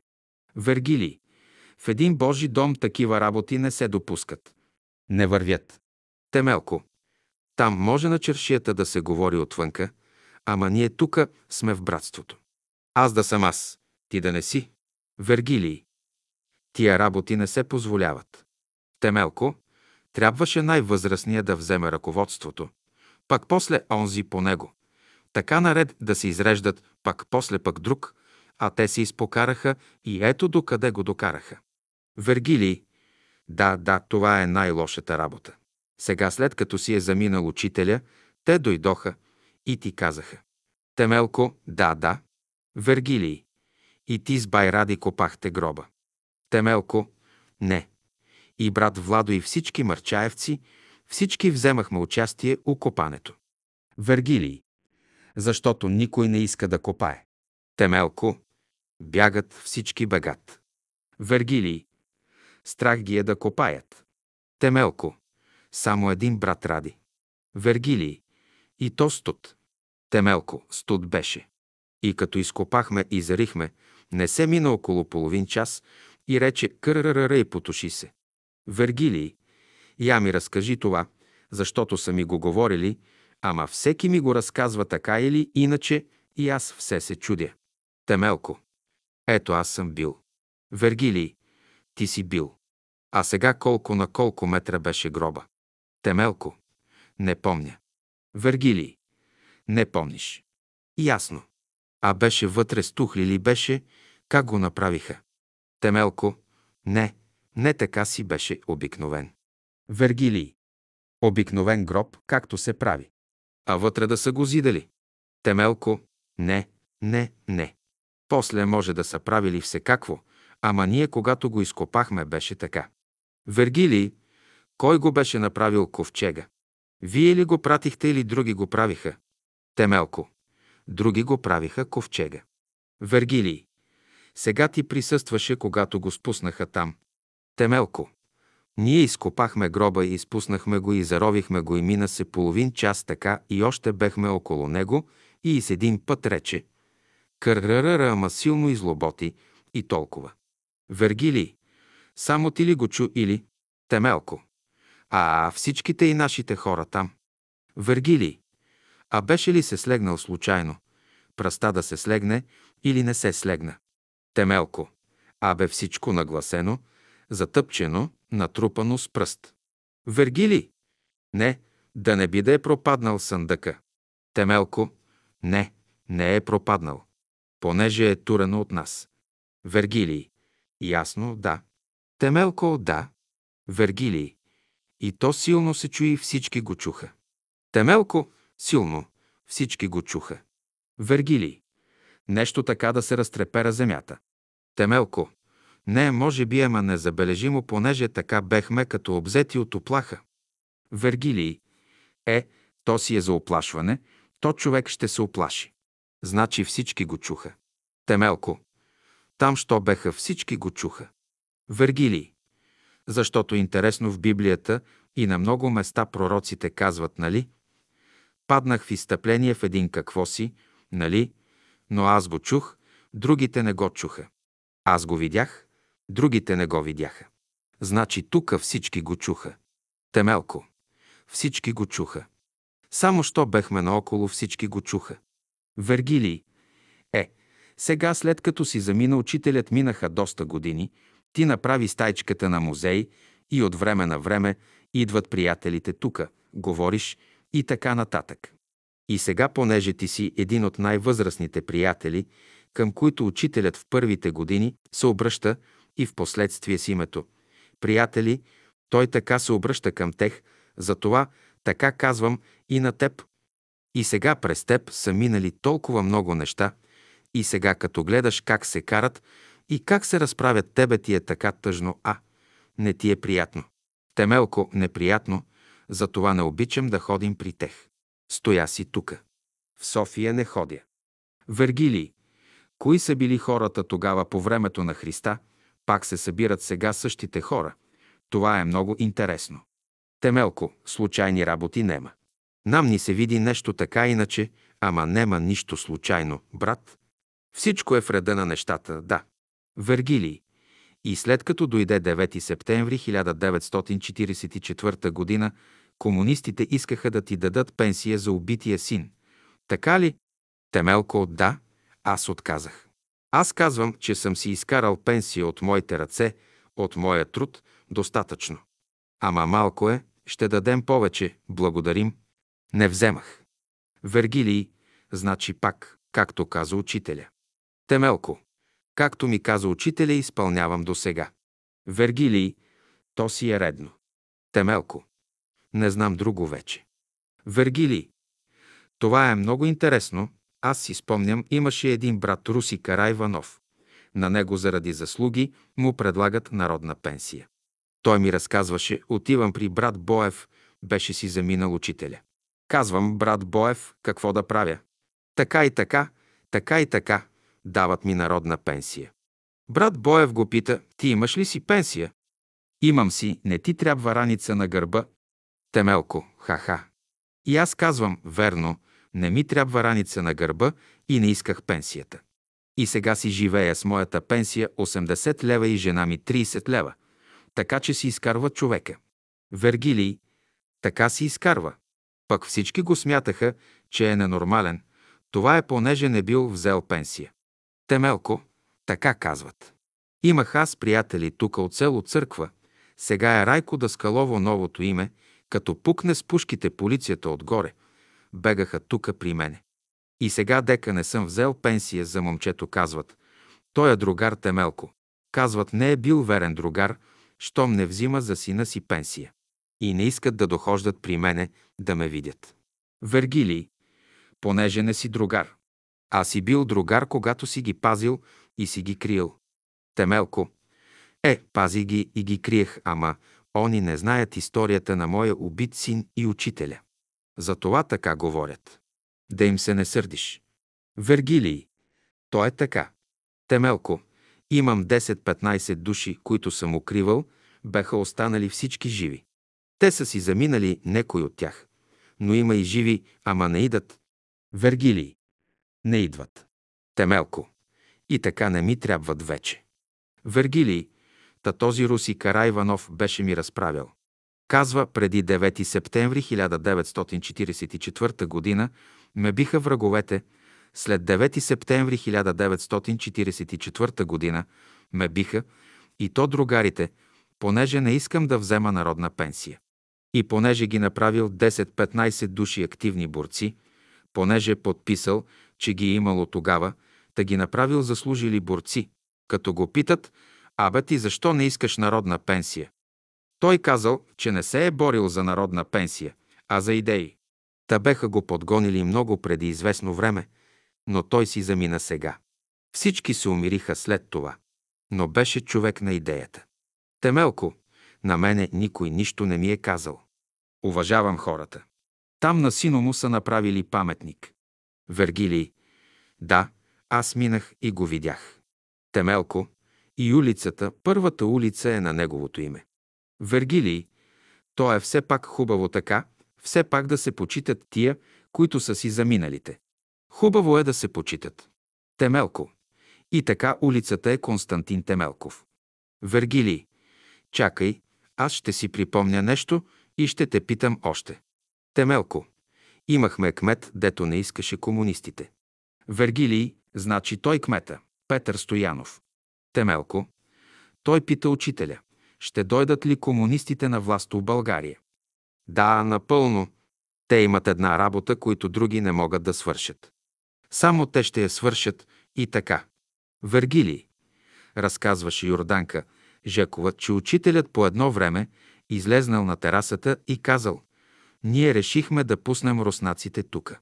Спомняш ли си това нещо?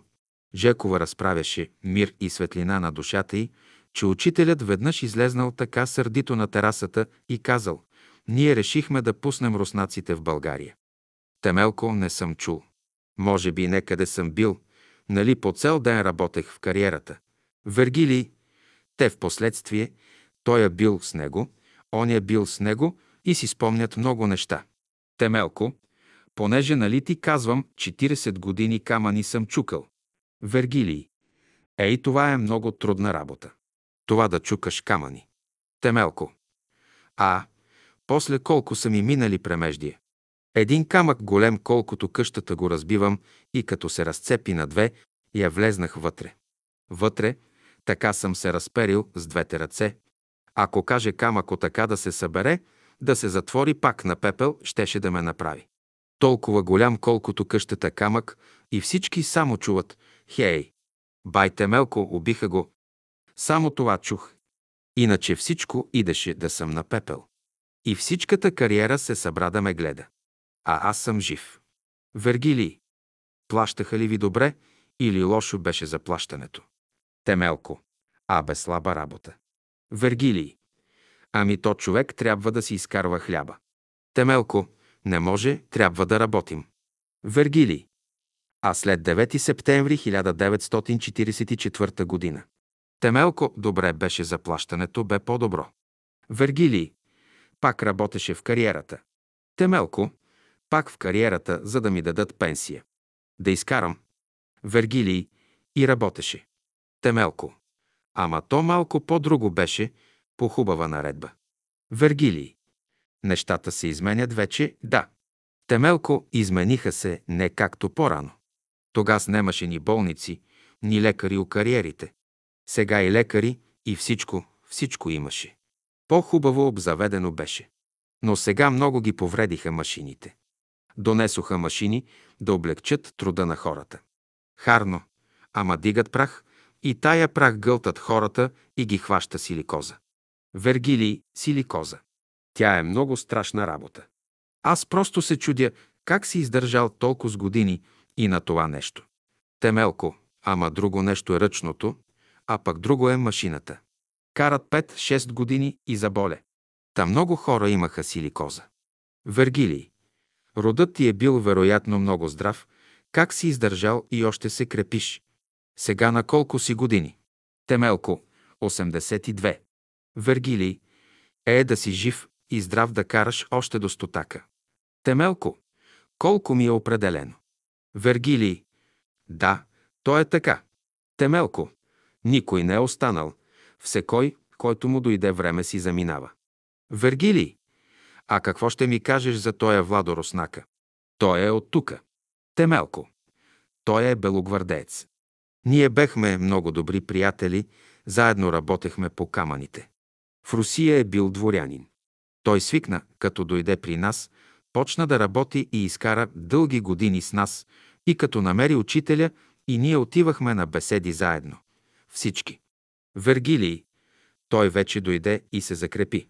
Щото аз го виждах на една снимка тука, заедно с Веса Несторова, тука пред една група. Тук, дето е правил изворчето. Темелко, хубаво. Вергилий, да си спомняш някои опитности, той да е имал с учителя. Темелко, абе може да е имал, не си спомням, не може да си спомниш всичко. Аз си спомням тия моите. Вергилий, твоите работи, важните работи. Темелко, къде да ме турят да разказвам, не мога да прибавям, не мога да отнемам. Вергилий. Ясно, ясно. Тук вече след заминаването на учителя, в тая стая вече никой не е влизал, ти я оформяш вече като стая на учителя, нали? Темелко, стая на учителя, там му беха книгите, там всичко и този брат Антов изкара документи за музей, закачи го и така е до сега. Вергилий. И той си замина човек, мир и светлина на душата му. Темелко, добър брат. Вергилий. Замина си. Виж какво нещо. Идат едни, други заминават. Темелко, ами изгрева, защо учителя го даде на руснаците накрая? Защото нашите хора се сдърпаха, хванаха се за гушите. Скараха се кой да води бащина дружина. Щом се карате, хайде дай го на другите. И сега е техен. И е тихо и мирно. Неприятно ми е да ги слушам. Затова не обичам да ходим насам нататък, защото те се карат и се разправят. Тука съм си сега. Е, като Йорданка си замина, нема как трябва да отида. Вергилий. Ясно. Темелко. Ходих там на погребението, после си тръгнах, не чакахме, защото вечерта къде да спиш. На всеки го му е неприятно вечерта, не обичам и всичките си дойдохме тука. Само седяхме през деня там около нея и си дойдохме. Така беше. Вергилий, хубаво, че се запази тази къщичка така, хубаво, че не я затриха властите. Темелко. Слава Богу. А пък така беше. Пък аз бех у партията тогава на комунистите, кога учителят дойде тука. Вергилий, така ли? Ама ти преди 9 септември 1944 година ли беше? Темелко. Преди 9 септември 1944 година си бех аз. Вергилий. Ти партиен член. Темелко. Партиен член, комунист напълно. Вергилий. От кога? От коя година? Темелко. От 1918 година. Вергилий. Виж, това не го знаех. Темелко. Темелко Ненков, Владимир, тамо имаше перничани комунисти, всички познавах. И тук питам учителя, учителю да седим ли у партията или да излезнем. Доста време съм седел. Е, ще поседиш още малко, пък ще се оправи работата и след 9 септември, нали правим събрания, събираме се, едно момче пак тук от селото казва там пред всички. Абе, защо байте Мелко? Защо е тука у клубо? Той е стар фашист. Защо е дошъл тука? И аз комунист съм бил и съм дал жертва на партията, рождения ми син го убиха. И така се възмутих, че целия се запалих. Изваждам партийния билет и другари, като съм такъв, ето ви билета, аз напускам, че отивам при фашистите, защото съм фашист. И по този начин напуснах. Вергилий. А те викат ли «Стой, чакай». Темелко. Всичките викнаха «Стой». Той не те познава. Той у София е бил. Той не ти знае живота, не ти. Това е пресекох и свърших. Дадох им билета и свърших. И после ми викаха, абе, защо така направи бе, защо слушаш това копеле? То не знае ти живота, не знае ти нищо. Казвам, знае, не знае, възмути ме и това е. Назад-напред нема. Свърши се. Вергилий, виж какво нещо точно на определеното време. А, виж как случайни работи нема. Темелко е, нема, я. Както учителя каза, така стана. Кой го накара да ми каже тия думи? Вергилий, влезна някой в него и ти ги надума. Влезна някой в него и каза ти ги. Темелко, по такъв начин напуснах партията. Вергилий, значи, Боже е какво нещо. Сега това, например, да го кажеш на някой от младите. Ще повярват ли? Сега това да го кажеш на младите, нема да повярват. Темелко, нема да повярват. Не, не казвам никому. Вергилий, няма да го възприемат, понеже не ти знаят живота. Темелко, да. Е, някак си, уважават ме братята. Вергилий, това е най-хубаво. Темелко, не. Никой до сега от тия, що са дошли да управляват от 9 септември 1944 година, да ми е някой казал някаква дума или да каже, абе, бай Темелко, защо събираш тия хора там при тебе? До сега съм си в мир и така си карам. Това е. Вергили, от известно време чета, на едно место намирам в една беседа, учителят казва така, има три категории хора. Едни се молят, казват, че вярват в Бога, но не живеят по Бога.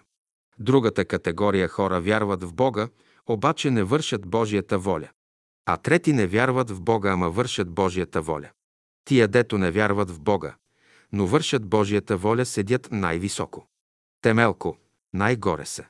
Вергилий, най-горе са. Хем не верва, хем го върши. Темелко, пък това сега са комунистите. Вергилий, ето виждаш как са някой път нещата и значи учителят казва, ще дойдат комунистите да свършат някаква работа друга. Темелко, ще свършат работа, която други не могат да я свършат.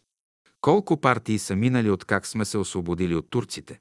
А сега виж какви строежи, какви фабрики, какво нещо се вдига, незапомнено нещо. Вергилий, промени се много живота на народа. Замогна. Темелко, сега, кой се поплаче, грех му на душата. Всичко има.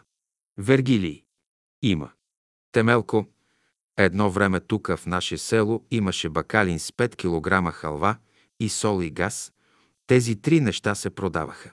А сега, както у София, така е и тука. Всичко има. Вергилий, кефти телевизия, кефти това онова.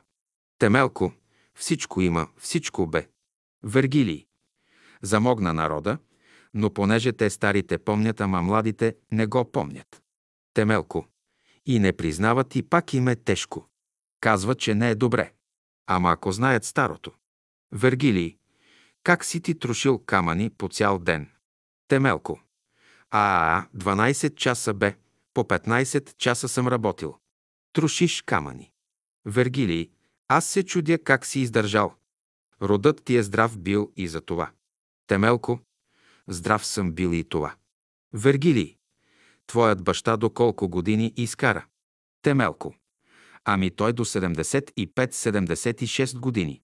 Вергилий, а от майчина страна. Темелко, майка ми до към 80 години изкара.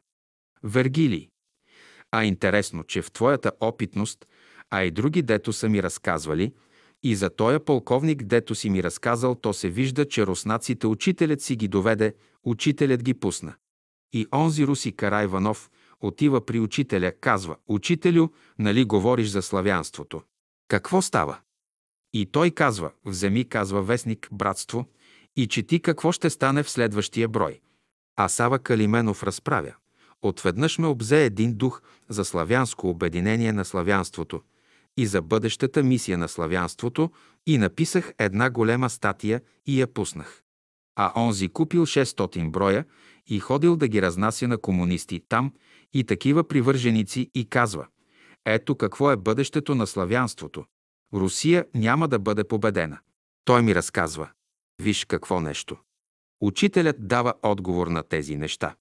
Темелко, добре, че дойде в това време учителя, да ни отвори очите. Нашите очи бяха затворени, не виждаме нищо, не познавахме нищо. Велик учител, Вергилий, много е трудно да промениш живота на хората. Сега ти припомняш ли си някои събития, например, така човек като мине така една възраст, започва да си припомня. Нали сега ти си поспокоен, припомняш си минали работи, а припомняш ли си нещо от предишни прераждания, нещо, така да си припомняш нещо или не? Темелко, не. Вергили, не си припомняш. Аз те питам, понеже някой може да си припомня. Темелко, може би някой, ама аз не. Вергилий, ти не. Да, виж как ей това наистина е благословение от учителя. Ама виж как ги събира в едно и също време, минават хиляди години и ги събира пак, и това са едни и същи души. Темелко, едни и същи. Вергилий, само че в различни тела са облечени. Темелко, телото е дреха на душата. А тя върви, дохожда, отива, дохожда, отива до дека се не подготви. Тука е на земята изплащането, тука човек се разплаща от минали векове. А сега нещо правим за в бъдеще. Вергилий, да, то всеки човек греши, минава през свой път. Трудно се оправят някои неща. Трудно се оправят. Темелко, що гледаш часовнико? Вергилий, не, аз гледам часовника, не че аз бързам, аз нямам работа за бързане, но гледам, защото тука на магнетофона трябва да знам колко има за запис минути. Аз нямам друга работа. Аз съм определил днеска деня с тебе в приказки. Но така малко съм възбуден, да не би нещо да пропусна, да не ми разкажеш. Темелко, това, което знам, разказвам всеки ден. Вергилий, сега, а тази снимка сега горе малката, тука. Темелко, малката е на връх Острец. Вергилий, тази на връх Острец. Темелко. Е, учителят си турил ръката на моето рамо. Вергилий. А това си ти тука с ръката положена от учителя на рамото ти. Другият тука с мустаците е Белев. Тука са... Сега мога ли да я сваля да те питам или... Темелко, може. Вергилий, сега това е учителят, това си ти тук, така ли? Хемема, аз не бих те познал. Темелко, тука е Теофана Савова, тука е Мара Савова. Вергилий, и сега това е на връх Острец. Вие сте били на една от екскурзиите с него. Там учителят обичаше да ходи, нали? Темелко, на връх Острец. Точно на полянката на мястото. Вергилий, на тази полянка.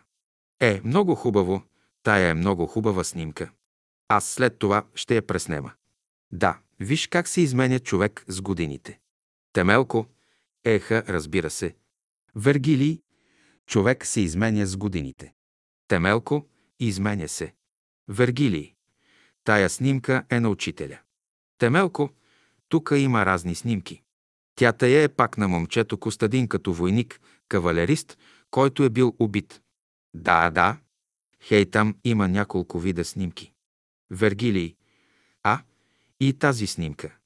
А, а, значи, който е бил убит като Костадин, а сега е внук ти Петър. Темелко. Е, пак горе сме с брат Симеона, двамата. Вергилий. А, това е Симеон, който фактически те завежда при учителя. Ама това е наистина било много интересно. Вие чакате да ходите да пиете в кръчма. Темелко. А той ни завежда на друго място. Вергилий. А така погледна ли ви учителят нещо по-особено или започна да си чете беседа за пиянството, за това, за онова? Темелко. За всичко говори, но обеседите нека да се случва, ама за пиянството ни каза точно тогава, когато ходихме за първи път. Вергилий. А така погледна ли ви нещо или усмихна се? Темелко. Усмихна се. Вергилий. Значи в дъжд до Княжево и от Княжево до София пеша. Темелко, да. Вергилий. Това значи два часа, три часа път. Темелко е три, ама пеша. Винаги тогава пеша ходим. Вергилий. Сега вече има рейсове. Тогава пеша. Темелко. Ей, до тука са рейсовете. Вергилий. А тази на снимката. Темелко. Е, тази е на другарката ми. Вергилий. Това е твоята другарка съпругата. Тя как се казваше? Темелко Софийка. Вергилий. Тя кога си заминава? Темелко. Ами преди 9 години. Вергилий. Преди 9 години. Сега сме 1978 година, значи 1969 г. Темелко, да. Вергилий, тя кога е родена? Не си спомняш. Така. После ще минеме в стаята да те разпитам за някои неща. Темелко, щом си тука, разпитвай. Вергилий. Е, брат Темелко, казвай сега. Темелко. Тука е Петър Стоянов, като дойде при учителя на вратата и го пита, учителю, ще дойдат ли комунистите в България? Германците още напредват в Русия. Да, ще дойдат напълно. Те имат една задача, която други не могат да я свършат. Те трябва да дойдат и да си я свършат работата. И така стана недоволен човеко. Вергилий. Недоволен остана. Темелко. Но и така си стана, те си дойдоха. Вергилий. А той беше човек. Тук от братството беше. Темелко.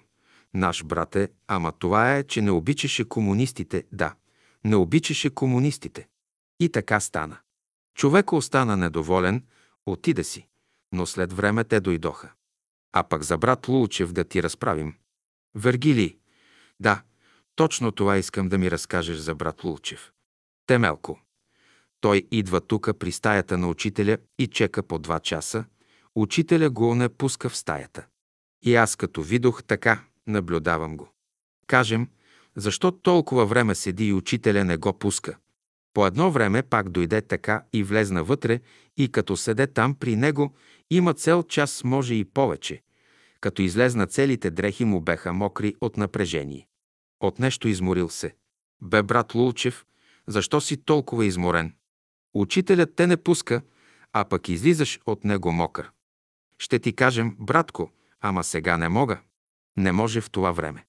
Вергилий в това време той е изморен, развълнуван. Темелко, да, развълнуван, моля ви, не можа.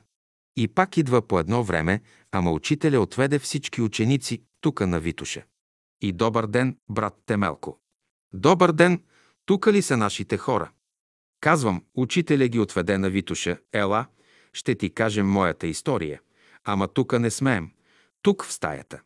Че слезем долу на масата вън, там ще ти разправям. И добре казвам, къде иде, щом си решил да ми разправиш нещо, слезнахме доле на масата и почна. Слушай, брат, аз се излъчвам от тялото си и отивам на източния фронт, да помагам на германците да бият руснаците. А като гледам отсреща учителя, води руснаците. И я идем тук при него и го молим да ми прости, но казва той, не, Няма прошка, скъпо ще платиш. Та за това му се молим да ми прости, ама до сега не ми обещава да ми прости. И така стана. След 9 септември 1944 г. го ликвидираха. Да, Вергилий. Той често идваше тука Лулчев. Темелко. Идваше често. Ама тука имаше квартира той. Идваше често и така с него стана. Вергилий. Сега искам да ми разкажеш така последователно. Искам да почна от рода ти. Твоя род откъде идва? Темелко от село Мусибек. Вергилий. А това откъде е? Темелко, тука Радомирско. Вергилий, Мусибек. Темелко, Мусибек. Вергилий. А сега как се казва новото му име? Темелко, не знам. Вергилий. А, да. И твоят баща е оттам. Темелко, деда ми оттам. Вергилий. А майка ти? Темелко. Майка ми е от Княжево, да. Вергилий. И те се оженват. Темелко, оженват се. Вергилий. И тука в Марчаево живеят. Темелко, тука живеят. До сега тука сме. Вергилий. Да, да. Ти се раждаш в коя година си роден? Темелко. В 1896 година съм роден. Вергилий. Кой месец? Темелко. Август. Вергилий. Кой ден? Темелко. Дата не мога да кажа. Вергилий. Да, то на времето беше така. Не се знаеше. Вергилий. И сега детството, детските си години тука си. Темелко. Тука съм изкарал целия си живот. Вергили. Като юноша тука какво почваш да работиш? Темелко. Като юноша най-напред войник бех. Отидох на фронта там срещу Битоля, бех до планината Пелистер, едно село се викаше Магарево. И там напираше противника, и там имаше африканци, бихме се срещу черните. Вергилии, тия французи, африканци. Темелко, африканци. И там се бихме една година. После стана това отстъплението и ни уволниха и оттам, като си дойдох тука, семейството бе бедно, трябва да работим, да изкарвам прехраната. Отидох в мина Перник. Вергилий. И колко години работеше тогава? Темелко. Три години работих. Вергилий. Под земята. Темелко. Под земята. Тежка работа физическа. Отдоле сме на 30-40 метра дълбочина и съм копал оджак отдоле. Вергилий Комин. Темелко Комин, нагоре 30 метра и след това 3 години там работих. После откриха тука кариерите за работа и аз дойдох в кариерите, та тука около 40 години изкарах в кариерите. Каменоделство. Вергилий. И в какво се заключаваше твоята работа?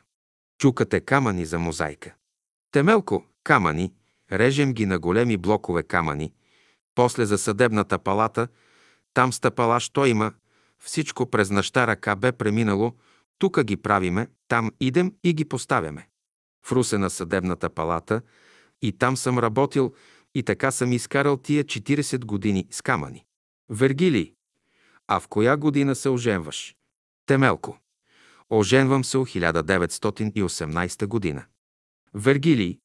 Сега първото ти дете кога се е родило? Темелко. Първото ми дете не мога да помня. То бе женско. Вергилий. То почина. Темелко. Не. Живо е. Вергилий. Жива е. Т. Тя доведе учителя тук, тя ми разправя за учителя. Вергилий. Така. Аз понеже съм слушал. Сетихме се за нея. Ти си ми разказвал точно как е било. Темелко. Ами ние бехме 5-6 души все пияници. Такива. Вергилий, такива, да. Като всички хора, които работят в мините. Темелко. Работим си, пием и така продължаваме. И имаше тука една даскалица Елена Григорова на пеню другарката. И един от нашите другари, тия пияниците, вземете и отваря стаята с шперц. И взима беседите на учителя и ги чете. И след това една вечер събираме се, без съботен ден, за да пиеме. Той командва. Този брат си му се казва. Слушайте, братя, тая вечер няма да пиеме. Утре ще ви водим в София. Но искам в три часа и половина да сте до училището, рано сутринта. Вергилий. И вие се чудите. Темелко, и ние мислим, че ще ни води некъде на пиене. Вергилий на пиене. Темелко. В три часа сме всичките там, на место и тръгваме да отидеме на София. Като ни почна един дъжд от тука до Княжево. Нямаше нищо сухо на нас. Всичко измокрено. То силен дъжд. Качихме се на трамвая, отидохме в София и слеснахме у София пак от трамвая и той ни води на улица Опалченска, 66. И ни въведе в един двор. Гледаме насреща салон. Неколко жени рано са дошли. И двама-трима мъже трябваше да има и му казвам. Абе, Симо, какво е това? Ние мислиме кръчма е. Пак там ни е акало, у кръчма. Абе, почакайте, помина се малко и една сестра и да й казва, братя, вие отдавна тука седите. Ако сте за тука, заповедайте, ако не, какво тука сте се събрали на кюмбе. Ние сме седнали и вода тече от нас. И той пак команди тоя нашио другар. Хайде по тая жена да видите какво ще стане. И отиваме и право на първите столове пред учителя. Там ни постави и почнаха да пеят. Дойде учителя, станаха всичките, четоха молитва.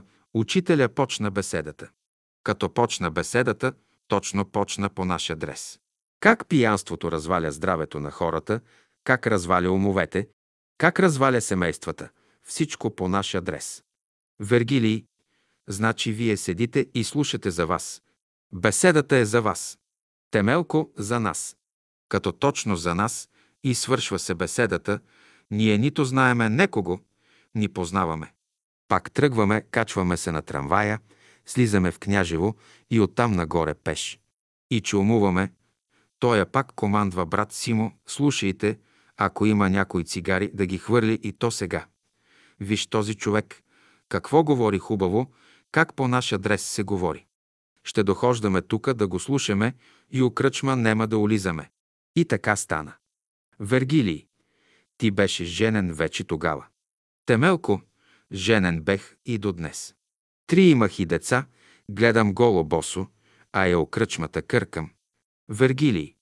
И после хората, като разбраха, че няма да пиете, какво казват. Темелко. Абе, що ги интересува хората? Вергилий. Хората не ги интересуваше. Темелко. Не ги интересува нищо. И така почнахме и до днеска. Ни един не се е отклонил от тия шесте. Има ли още някои живи? Те си отидоха. Останахме само аз и Симеон. Този, що ни води и аз. Вергили. После имаше ли срещи с учителя в последствие? Темелко. После по-късно имахме среща. Вергилий, колко години по-късно? Темелко. Е, след година. Така имахме. Вергилий. Некакви опитности, някакви спомени от тия времена. Темелко. Нема какво немаше. Вергилий. Немаше така. Сега първата ти дъщеря, как се казваше? Темелко Косена. Вергилий, разкажи за нея. Темелко. Тя преди аз да намерим учителя тя, там дека е новата къща, имаше стара къща. Отгоре ние седяхме, отдоле майка ми и тя спеха омазето. Една вечер тя взима едно столче, а аз си казвам, Косено, къде взимаш това столче? Вие отивате да спите, защо ви е стол? Слушай, татко, при мене дохожда един дедо, па ми разправя чудни работи. До мен, до креватота ще му носим да седне, да седи и да ми говори. И аз и се скарах, още пиянствувах, не знаех нищо. Пак тя ме не слуша, отнесе го. Мина си известно време, пак и се скарах. И тя не обърна никакво внимание, но носи столче. А ние като намерихме учителя, то някой от сестрите ми беше дала портретче и дойдох и съм го сложил на масата, така и да си пременим тия дрехи, да облечем другите и детето беше навънка и като дойде, погледна портрета и се оплаши. И какво се плашиш? Ами откъде намери този портрет, татко? Аз се излъгах, купих го. Ето вижте, този старец идеше при мене да ми разправя велики работи. Вергилий, тя е малка, нали? Темелко. А, малка на десетина години. Темелко. И после тя си продължаваше и когато да дойде учителя, Пак ми съобщи. Вергилий, точно как стана тогава? Вече почна войната. Темелко.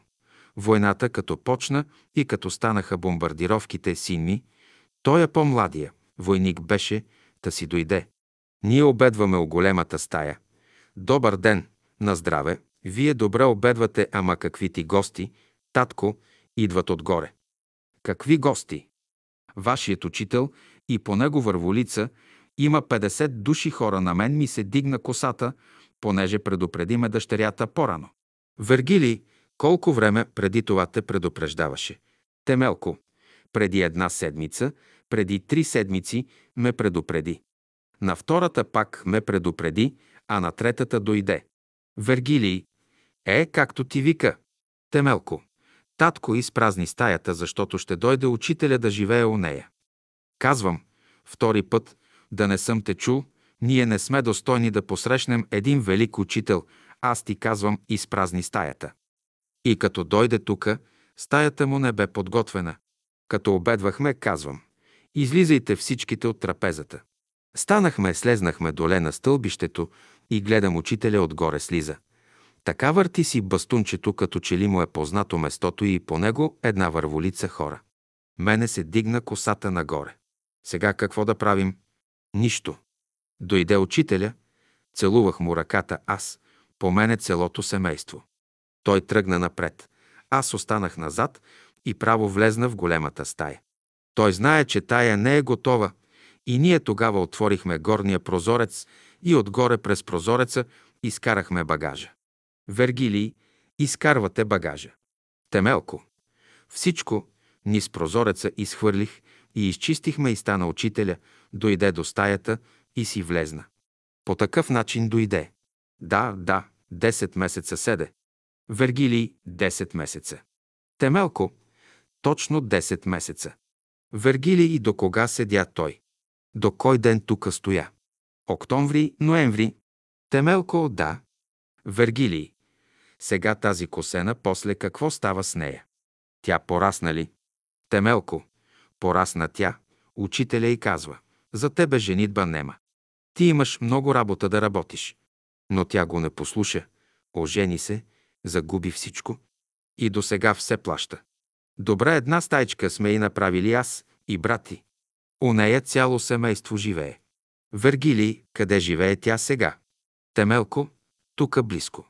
Вергилий, към Марчаево ли? Темелко до Марчаево. Ние направихме една стая и тя в тая стая прекара живота си. Сега има момче и дъщеря. Момчето отслужи и сега си направи къща на три етажа. Още не са влезнали, не е довършена, ама всичко е направено, време е вече да влизат. Та едно непослушание до там доведе. Вергилий. И тя на колко години беше, когато учителя беше я предупредил да не се жени. Темелко. Ами около 18 години. Вергилий. 18 години беше. А, тя е голяма. Темелко голяма беше. Вергилий. Ей, какво нещо е непослушанието. Темелко. Много лошо е непослушанието. Вергилий. Сега това е едното ти дете, което е най-голямо. Сега другото дете, което е бил този Костадин. Темелко Костадин е този, що го убиха. Вергилий. Сега разкажи ми нещо за него. Темелко. Ами той отиде войник да служи.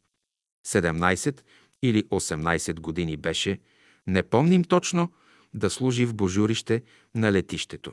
И там прекара една година, повече от година, и една вечер ми го докараха тука труп, убит. Какво бе? Любовен характер, убил се, хвърлил се под влака. Това ми казаха уния, що го докараха. Но по заповед на командира да го погребете още тая вечер, защото телото е развалено, но аз не го погребах. Сутринта пак вземам тоя брат Симеон и пак право при учителя. Учителю, така и така работата, той ме посреща, аз плачех. Той се изправи и усмихна се, каза. Не плачи. Той е убит като войник на бойното поле. Но да не плачеш, защото ще дойде пак във вашия дом. Аз нема сега тука да му разправям историята. Той ще дойде във вашия дом, сам ще си разправи всичко. И нема какво да правим и къде да ходиме. Да отидеме там, от частта не ходихме. Дойдохме тука в село, нашите разбили съндъка и още иглите му зад ногтите стоят забити. Вергилий, те са го мъчили. Темелко, мъчили са го. И така след това губене на време, погребахме го. На 9 септември 1944 г. Пет часа сутринта с нахами доби момче. Вергилий. На 9.9. Темелко. На 9 септември 1944 г. Точно. Вергилий. Хей, гледай какво нещо. В 5 часа сутринта идват комунистите на власт. Темелко. 5 часа сутринта. Вергилий. Случайно стана. Няма случайно. Темелко. Нема случайно. За нас е случайно. И така като порасна това момче на 7-8 години там, къде старата къща имаше други, гдето е новата, и сме му отнесли дрехите там отгоре на мазетата, та в един шкаф. Да не ги гледат, жена ми не може да търпи и да тъжи за него. Но аз събирам храна и детето играе около мене. Този Костадин, а Петър сега. Сега се казва Петър и като играеше, паднал един обущък от съндъко и той се наведе и го взема и се обърна къде мене. Ама тука ми се виде, че му се измени лицето. Каза, дедо бе, що си ми турил тука обувката. Казвам, каква обувка? Тая е на Чичо ти обувка. Никакъв Чичо, аз съм същия. Само едно не съм доволен от вас. Защо ми сменихте името? Бех Костадин, сега ме викате Петър. Вергилий. И ти седиш и като изтукан. Темелко клекнах. Вергилий спомни си за учителя. Темелко, кажем, защо направи това? Защо така ни докара, че толкова тъжихме за тебе? Ето сега ще ти разправим цялата моя история. И почна. Бехме у поделението 18 души ремсисти. Отгоре ми наредиха партизаните да теглиме жребие тия 18 души. На кого се падне, на двама да разбиеме склада, да изнесеме оръжие на определено место и да чакаме партизаните и да избегаме с них. А другите чакат второ нареждане. Падна се на мене и на Владимир Бонев от Кюстендилско, сега министър. Той ми бе другар. Разбихме и изнесохме, а партизаните ги нема. Я казвам, Владимире, чакай ги тука, аз ще се върнем да вземем още малко пушки от складо. Видех, че нема опасност. Връщам се обратно, но от склада ме хващат. Мъчиха ме, какво не правиха с мене, аз мълча, то ние сме дали дума, това е. Що съм направил? Аз съм го направил. Имаш дружина. Немам дружина повече нищо. Били, клали, това е, немам дружина. Най-после ме караха на стрелбището да ме стрелят, но аз каже не бех в телото си, бех се излъчил от телото си и гледам как стрелят телото. И после, така ме турнаха като в едно кошчили, съндъче, нагоре, нагоре отидох при Божето. Но вие много плакахте с баба, сега сте ми дедо и баба, тогава ми бехте майка и баща. И отгоре ми казаха, стига е плакала майка ти и татко ти. Ха, иди пак на земята. И дойдох. И разправя. И беше почнал тука по махалата си, разправяше всичко, тука по селото. И на този ръководител, който е от братството, не му беше разправял на много места до известно време. После спря. Вергилий, той вече е забравил. Темелко, да, само дойде тука на портретите се, погледа на тях и пак си отива. Вергили ожени или се сега. Темелко, ожени се и две деца има. Вергилий, той е най-малкия. Темелко не е най-малкия. Най-големия. Вергилий, той е Петър. Значи той има вече оженен син. Темелко, да. Вергилий, защото преди няколко години не беше женен. Темелко, не беше женен. Вергилий, а сега вече има две деца. Да му са живи и здрави. А другият ти си, който отива вече на фронта и го спасява учителя, я ми разкажи точно как беше. Темелко, ами как беше? Учителя беше тук още. И като гърмят уръдията, ние сме с един загубен син. Ето там на фронта за този има също опасност. И се съветваме с бабата. А тя беше пълна. Защо се тревожим, кога е учителя тука? Я влезни, да го питай, той ще ти каже все нещо за него. И я послушах, почуках. Какво има? Учителю, ти знаеш, единия син загубихме.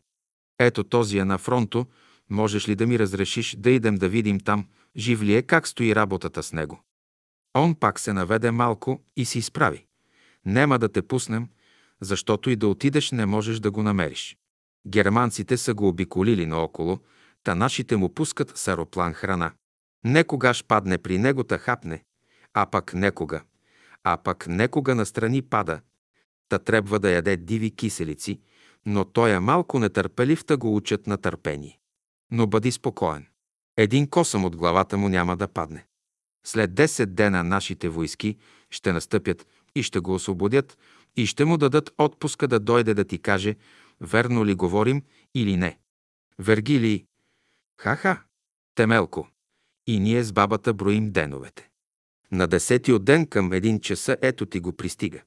Абе, Велине, твоята дружина се бият, да не си бегалец. Не съм татко, както учителят ми разправя, така стана. Той е картечар. Един ден сме седем души на картечницата, заобиколиха ни германците, окупираха ни от всякъде. Нашите войски не може да настъпят и ни пускат с аероплани хлеб там. Много мъчно пада при нас, та ядехме диви киселици известно време и моята дружина всички ги изтепаха. Само аз останах. Благодарение, че имаше много патрони на картечницата, аз въртим картечницата налево, надесно, заблуждавам германците. Они мислят, че сме много. Ако знаят, че съм един, ще дойдат да ме намушкат на ножове там. Те мислят, че сме много. И нашите войски настъпиха и ни освободиха и веднага ми дадоха отпуска да дойдем да се видим с вас и пак ще отида. И това си беше. И пак си дойде и един косъм не падна от него, както учителят каза. Тука шапката му, всичко изгорело от патрони. Тука шинело, всичко изгорело. Вергилий, обаче, нито един косъм не падна. Темелко, никъде. Вергилий, сега, той се оженва и той ражда Петър, нали?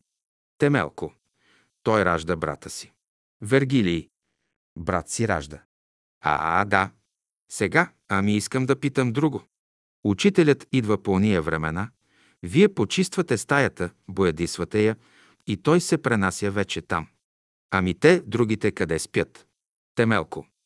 Тука в големата тая, като налегали един до друг, като сардели. Вергилий, като сардели.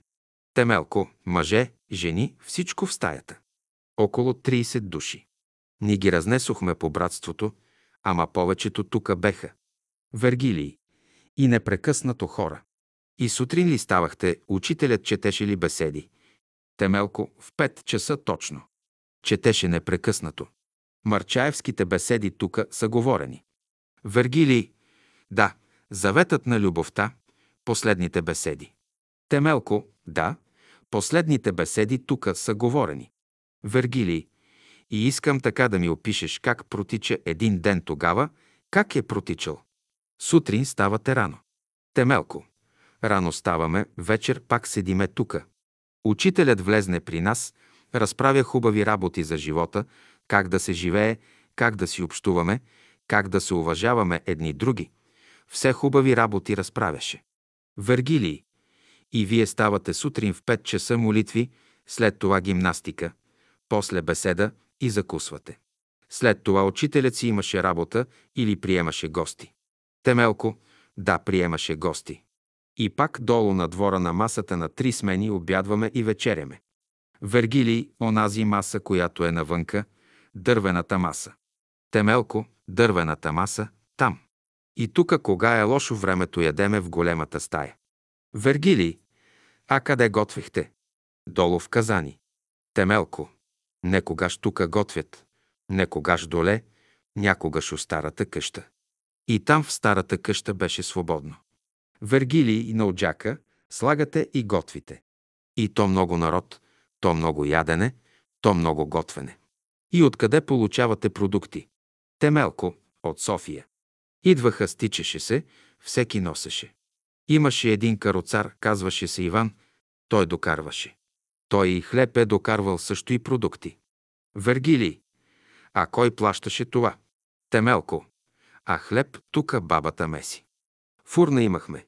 Ей, тука има един портрет на учителя от стаята, как от фурната тя начупи хлеба на масата и учителя, и брат Боев, и брат Жеков седнали тримата. Вергилий, значи твоята другарка, тя Цве казваше Софика. Значи тя месеше хляба, защото това е много нещо, за много хора да се меси, да се прави много трудна работа. Темелко, навикнахме. Вергилий, навикнахте. Ами како се събираха толкова много хора, немаше ли нещо да се карат, да се сдърпат? Темелко, не, никой не смееше. Една дума някой на некого не съм чул да е казал да. Толкова беха привързани към учителя. Изпълняват всичко както трябва. Всяко едно нещо бе на мястото си. Вергилий, сега искам да те питам тука за изворчето, извора на доброто. Сега как точно стана тая вода, съществуваше ли преди това? Изобщо как се построи? Темелко. Нямаше вода. На пролет некогаш отгоре изтича вада, ама имаше един брат, руснак. Владо, та аз и той. Той ми помагаше и направихме този извор отгоре. А той тука не сме го така докарали, ама и до него имаше пътечка. Така по нея, по този хълм, правиха си разходка хората до изворите. Вергилий, да, това е извора на доброто, което е тук с цимента. Темелко, а оня, който е там, е изворът на здравето. Така каза учителя. Вергилий, сега за този извор на здравето, беше ли казал още нещо? Нещо да си спомняш. Темелко, абе нали и аз съм бил повече и на работа, а те хората с него непрекъснато се движат. Толкова много хора. Вергилий, а през това време ти си работеше като каменар. Така ли? Темелко, каменар бех. Вергилий, значи сутрин излезнеш и се върнеш вечер. И си работиш, имаш семейство. Темелко, да, семейство. Вергилий, а другите са непрекъснато с учителя. Да, сега той правеше ли тука екскурзии, ходехте ли? Темелко, правеше на Витуша, има едно място тука, има парк в гората, при една полянка. Там е беседи държал. Вергилий. Ей, когато се оправи времето, искам да ме заведеш там да я видиме. Темелко. На 500 метра от тук е. Ама в гората, там има едни хубави борове и едно слънце така с една полянка. Чудесно. Кога е хубаво времето може? Вергилий, ще отидеме, да. Темелко. Ние преди два дена ходихме с един брат който беше тук ръководител. Отидохме там на полянката и си направихме там молитвата. Вергилий, той кой е сега? Симо ли е? Темелко, Петър. Вергилий, а, Петър. Вие отидохте горе на полянката. Ами вие ходите ли иначе тука на екскурзия по Балкана, по хижите? Темелко, постоянно. Постоянно ходеха. Да, много държеше за разходките и за гимнастиките учителя. Тая е цялата история. Вергилий, ами как се държаха тогава селяните? От самото село към тебе и към него. Темелко, не обръщаха внимание, понеже си имаха работа пък и сега всеки работи. Вергилий, не сега, а по онова време, по онова време. Темелко, по онова време аз се държах добре с моите съселени и все ме уважават и днеска ме уважават. Все викат, бай Темелко, а сега дедо Темелко. Вергилий. Тогава беше бай Темелко. Ами за тази учителка Елена. Тя идва тука да учи. Темелко. Учи децата и живееше у брат Симона квартира. И той с шперц и отваря вратата и взема беседите и ги учи и научи откъде е. Вергилий. Виж как духът работи. Тука беха ми разправяли за някакъв си кмет, който бил някак си неразположен към учителя и имал някаква опитност. Ходил е да пита какво ще стане с германците. Знаеш ли, спомняш ли си? Та, не си спомням. Вергилий. Ами тука нещо ми разправяха за някакъв си поп, свещеник. Темелко. А, да, да. У черквата нали ходеха и моята жена ходи. А и този свещеник почва да говори. Тука дошъл един Дънов да развръщава народота, говори разни глупости. Не трябва да идете да го слушате. Ти ако знаеш кой е този Дънов, тук ще пропаднеш в ултара, ама не знаеш, за това тропаш по тия работи и хората й викат «Какво смееш да му казваш?» и така.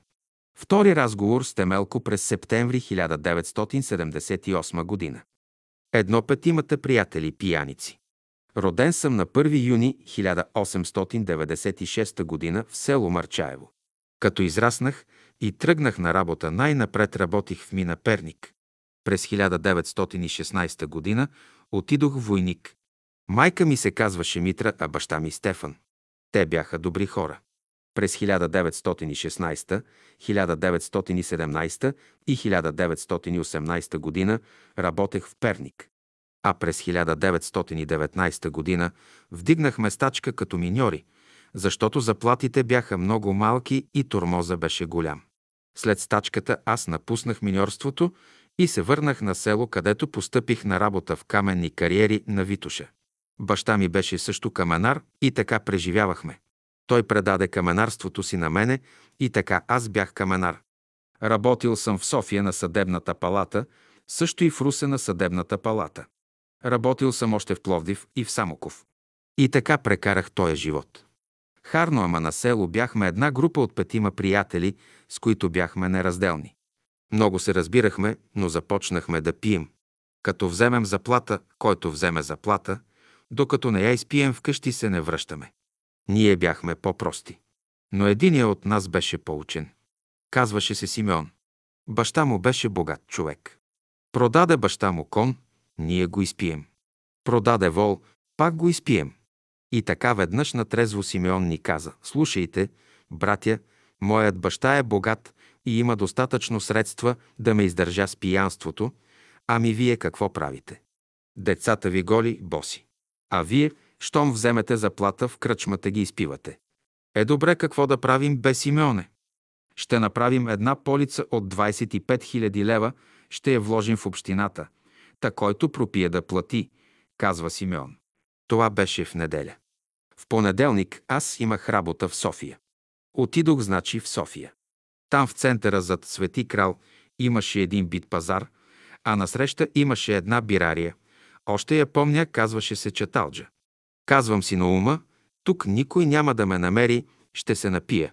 Напих се и си дойдох. Но не си дойдох вкъщи, а отидох направо в кръчмата. Отидох там и заварих ги четиримата пияни. И пропадна полицата. Пак продължаваме. Пак тоя брат ни съветва и казва, хайде да направим въздържателно дружество, може да се закрепим, да не пием. Направихме въздържателно дружество. Записахме стари хора, млади хора. Но пак не издържахме, пак пропаднахме, пропихме отново. Две дългият път към първата беседа. Накрая в нашето село имаше една учителка с Лена Григорова, на Пеню Ганев, първата жена. Тя беше дъскалица тук и живееше у нашия богатия брат Симеон. Веднъж, когато е на занятие в училището, той взема шперц и отваря вратата на стаята й. Намира там беседи от учителя. Започнал той да чете веднъж, той я проследил като отива в София при учителя на беседа и тъй той научил къде живее и къде държи беседи учителят. Но за това никому не казвал, само он си знае. Една вечер, събота, се събираме о кръчмата да пием и Симеон каза. Сега няма да пием тая вечер. Утре ви сакам в три часа през нощта горе при черквата и че идеме о София. Ама рано трябва от три часа да сме там. И ние на определеното време и място събрахме се при черквата и тръгнахме. Тогава нямаше превозни средства. До Княжево се ходеше пеша. Като ни започна един дъжд от Марчаево до Княжево, всичко измокри по нас. По едно време му викаме, абе Симеоне, какво да правим? Защо ще ни водиш у София? Малко ли се кръчми в Марчаево? Там ще пием. А той пак казва, бъдете спокойни, ще идеме сега у София. Качихме се на трамвая в Княжево, после слезнахме от трамвая и хайде, хайде, та на улица Опалченска, 66. Влязохме в един двор и насреща някаква малка къща ниско в земята. Казвам на Симеон, това не ми изглежда на кръчма, това е нещо друго. Къде ни си повел? Пак той казва, търпете. На пейките седиме, вода тече от нас. Измръзнахме.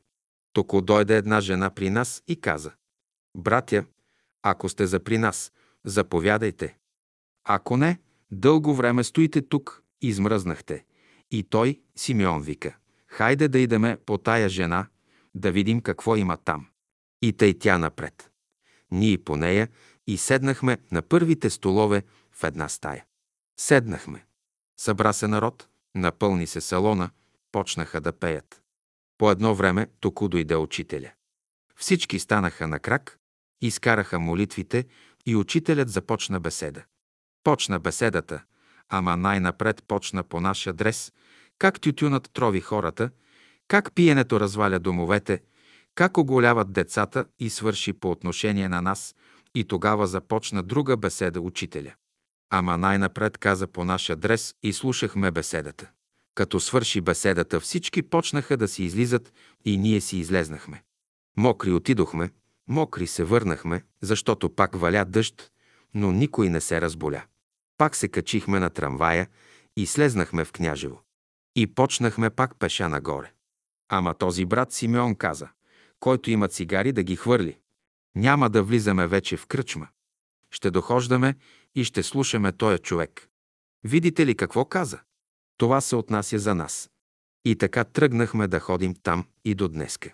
Те си отидоха от този свят четиримата. Аз съм останал, за да ви го разкажа. Три болният темелко. Бях тогава около 30 годишен. Та така тръгнахме и доживяхме до днеска. Само преди 4 години тука аз бях много болен. Спях в кухнята. Синът ми и снаха ми по цял ден на работа. Като дойдат вечер, оправят ме и ме заключат. Да не влиза никой при мене и така продължавах. Тука си правят беседа, аз там лежим. Един ден, точно в 11 часа беше през деня, чуем глас. Ставай. Повтори втори път пак. Ставай. Аз си повдигнах главата от кревата, ама нищо не виждам.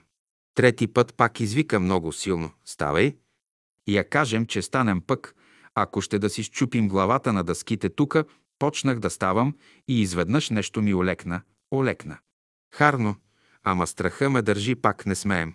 Държа се за кревата, свлякох си краката и полека, полека, та до масата има стол и седнах на стола и почнах да размишлявам.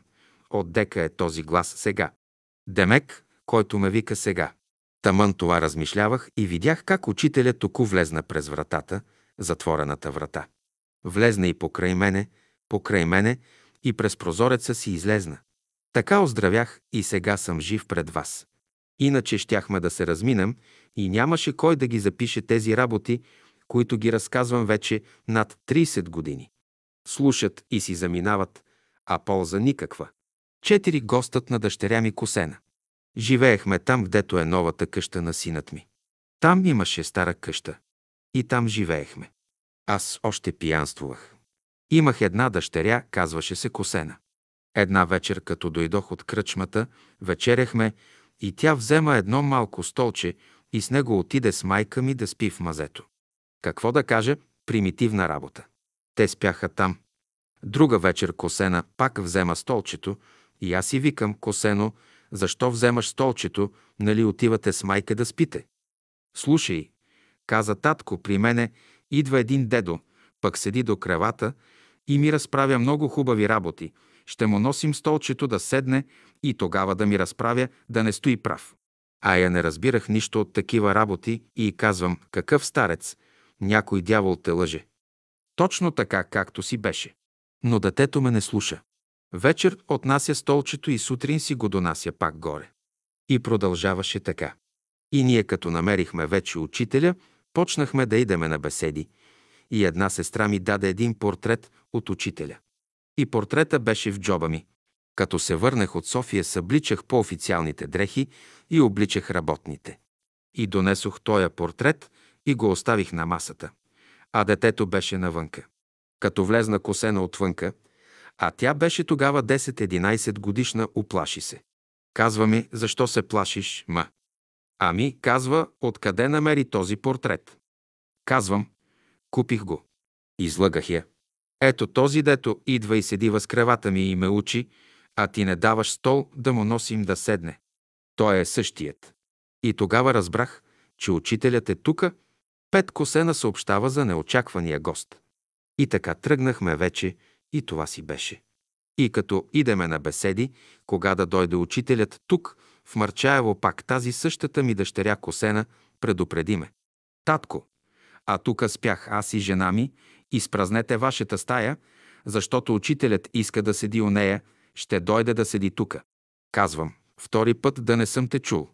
Ние не сме достойни хора да посрещнеме един велик учител. А тя пак, казвам ти, изпразнете стаята. Мина се една седмица, тя повтори това. Казва, учителят си върза багажа, всичко е готово, ще дойде. Пак я не послушах. На третата седмица сме в големата стая събрани на обед целото семейство, а втория ми син, не този, що го убиха, другио, по-малкия беше войник и дохождат тука и на здраве. Татко, добре, че обедвате, ама какви ти гости идват? Какви гости, бе? Ваши учител иде и по него има върволица, 50 души хора. На мене ми се вдигна косата нагоре. Ха сега, защо не послушах дъщерята? Стаята не е готова. Пак ми дойде на ум. Излизайте от масата както сте. Излезнахме. И тук има пътечка отгоре, а учителят идва и си върти бастунчето, така както когато всичко му е познато. Като го видяхме, цялото семейство слезна долу на стълбището, всички. И той дойде най-напред при мене и си подаде ръката. И му я целунах ръка и по мене цялото семейство. И тръгна той напред, а ние останахме по него и право отиде в голямата стая, като знае, че тая неговата не е готова стая. Аз отворих тогава тоя прозорец отгоре и едно по едно изхвърлих всичко низ прозореца, а жена ми по мене чисти. Изчистихме стаята и таман изчистихме. Тука му говорят, учителю, там сме приготвили стая за вас. Понатам има друга стая. Той нищо не говори. И като свършихме, таман свършихме работата и да излезнеме, не сме го поканили. Той сам си дойде и си влезна. И тука стоя 10 месеца, точно седя. Тука посреща, изпраща, беседи о големата стая прави и така изкара 10 месеца и си замина. Това е. Така дойде учителя по този начин. Учителят е дошъл в Мърчаево през януари на 11.01.1944 година. Още същия ден излязохме на една поляна. Там засадиха по-късно Борова гора.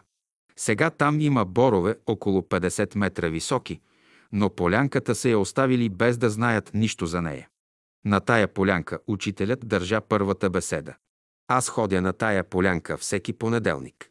На тая полянка после играехме паневритмия всеки празничен ден. Брат Темелко е имал четири деца, от които Косена е най-голямата. След нея Костадин, който убили на божурище, след него Велин и най-после най-малката е Тодорка. Шест убийството на сина и прераждането му. Синът ми Костадин служеше на божурище летището.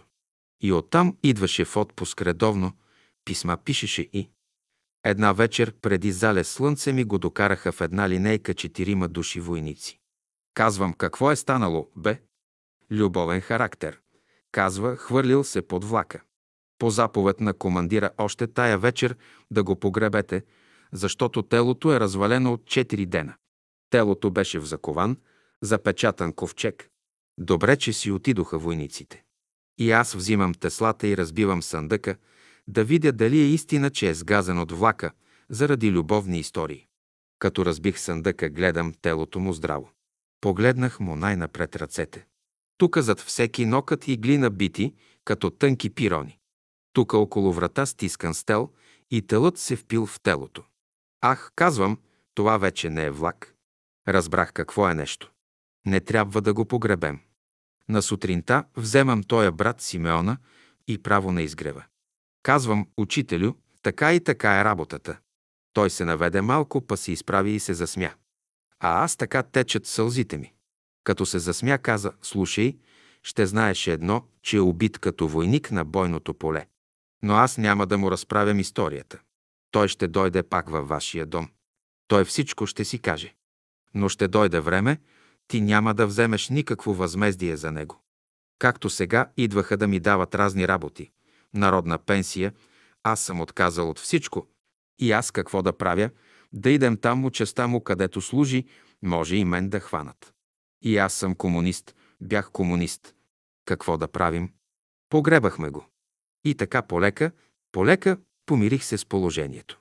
Това беше през есента на 1943 година. Един син погребах, а остана още един. На 9 септември 1944 година, точно в 5 часа сутринта с наха ми доби момче, точно от часа, кога се смени старата власт и когато по радиото съобщиха, че властта е паднала и дошла нова. Комунистите дойдоха. Това дете се роди, ама можеше да не се роди, оти имаше пречка от страна на снаха ми. Беше заченала, ама искаше да го махне, но го спаси търса, сестрата на брат Петър. Този брат свиреше на цигулка и четеше беседи, оти беше получен от нас. Та снахата искаше да махне детето, защото били военни години. И дето всеки си спасявал кожата и се чудел къде да се скрие, а пък тя дете да ражда. Та тая търса голема работа свърши. Що думи и приказки и наговори, та накрая я склони да го роди, като и каза, че ще й помага, няма да я остави. Ама тая търса, това гдето говореше, тя не го говореше от себе си, ама нали трябваше да се сбъдне всичко онова, гдето учителят беше рекал, кога го бяха убили Костадин и кога ходих при учителя. Ама това не го знаех, че така ще се завърже като синджир, та всека хълка си доде на мястото. И тоя синджир го видяхме, когато детето ще се роди и порасна, взе, че си разказа историята, така както учителят беше ми рекал. Та тая история е следната. Там ние бяхме махнали вече тая къща, старата. Доле връзвахме добитъка, а горе слагахме храна на добитъка. И жена ми, тука не може да гледа дрехите на Костадин, вземала и ги закачила там на един пирон, където е храната за добитъка. Минаха години. По едно време аз бирам храна да храним добитъка и детето играе около мене. Тогава детето беше на 6 години. Играе около мене, ама за щастие, една обувка паднала от дрехите. То се наведе и вгледа се и се обърна към мене, ама обърна се към мене като възрастен, сериозен. Слушай, бе, дедо, защо си ми хвърлил тука обувката? Казвам, каква обувка е? Тая обувка е на Чичо ти. Ето ти си малък. Никакъв Чичо, аз съм твоя Костадин. Всичко добре, ама защо ми сменихте името? Бях Костадин, сега ме викате Петър. От това не съм доволен. Казвам му, като си същия, защо ни докара на това да редже? И аз седни тука, пък ще ти разправим всичко, какво съм правил и какво съм вършил. И подчиних се на детето, седнах и то почна да разказва. Слушай, бяхме в поделението 18 души ремсисти. Отгоре партизаните ни наредиха тия 18 души да теглиме жреби на двама, на които се падне да разбием склада през нощта и да изнесем оръжие на определено място и да избягаме с партизаните. Жребият се падна на мене и на Владимир Бонев от Кюстендил. Изнесохме оръжие, но партизаните ги нема и казвам, Владимире, видя се, че опасност нема. И че се върнем да вземем още пушки, а ти чекай тука партизаните, а я че донесем още и да вървиме с тях. Връщам се и оскладо ме хващат. Какво не правиха с мене, да кажем дружината? Кажи дружината, тебе ще те пуснем, немам дружина. Това, що съм го направил, сам съм го направил, имаш дружина. Кажи ги, ще те пуснем, немам дружина. Това, що съм направил, аз съм направил. Най-после ме откараха на стрелбището и ме стреляха. Но аз, каже, не бех от телото си. Аз се бях излъчил от телото си и гледах какво стрелят телото ми и после туриха ме в едно съндъче, ковчега и после каза по-детински отидох при Божето. Но вие много плакахте с баба. По-рано ми бяхте майка и баща, а сега сте ми дедо и баба. И за това отгоре ми казаха, хайде на земята, стига са плакали майка ти и баща ти, и след това почна да си разправя това нещо по махлата на Пешо и на другите и най-после полека, полека забравили какво направи, но известно време дохождаше тука, оглеждаше се на портретите, нали има портрети негови, и след това почна да не поглежда портретите. Порасна, минаха години и влезна в партията. Само му казвам, Петре, бе, ти много си дал за тая партия, защо седиш пак у нея? Слушай, дедо, не съм изживял още това в тая партия, което трябва да изживеем. ще го изживеем и ще станем човек. Сега за сега ще бъдем в партията и така продължава и сега. Помагаха му отгоре. Купи си кола, направи на Георги Димитров, уперник, паметник, дадоха му възнаграждение, доста пари. Дадоха му златен медал и ама това е, пак е комунист. Та това е за него. Седем косъм от главата няма да падне. Синът ми Велин беше войник, когато трябваше да се бият с германците. След като дойдоха руснаците у нас през време на Отечествената война, след 9 септември 1944 година. Той бил приятел с ротния си командир и когато заминавала частта му с влака, замолил ротния си командир да минат през село, да си вземат довиждане от мене и след това да достигнат частта. Дойдоха, значи, тука у нас, а ротния му беше почин капитан. И моята жена го пита, къде ще водиш моя син? Ще идеме, бабо, да биеме германците. Е, добре, че биете германците. Хубаво ще правите, но тука има един учител, може да го попитате, може да ви каже нещо. Дали да ги биете или да не ги биете. Той е офицер, нали е натясно каза. Да послушаме майка ти. Може за наше добро да е. Почукаха и учителят им отвори и цял час ги държа. Какво им е говорил, те си знаят. И си излезнаха и отидоха да гонят честа. Какво са правили по-нататък, не знам. Харно, ама по едно време уръдията се чуят близко, бият се. Е, съветваме се с жена ми. Ние загубихме един син, ето чуват се уръдията, знам какво нещо е войната. Дошло ми е да ида чак на фронта да видя жив ли е, но она беше по-умна от мене и казва. Защо ще идеш на фронта, когато учителят е тука? Я да почукаме, да го попитаме. Той все ще ни каже нещо добро. Я помислих и казвам, добре. Почукахме и влязохме при учителя. Казваме, учителю, ти знаеш, един син си замина, ето и този други е на фронта, можеш ли да ми разрешиш? Ще идем там да видим жив ли е, не е ли? А той каза, ще те пусна, ама не можеш, го намери и да отидеш. Сега за сега германците са го заобиколили около връст, заграден е в засада, пак нашите войски с аероплан му пускат храна отгоре. Но някой път падне при него та хапне, ама рядко може да падне при него. Ама има едно даре при него, та има диви киселици, та яде диви киселици. Той е малко нетърпелив, та го учат на търпение. Но бъди спокоен, няма косъм да падне от главата му.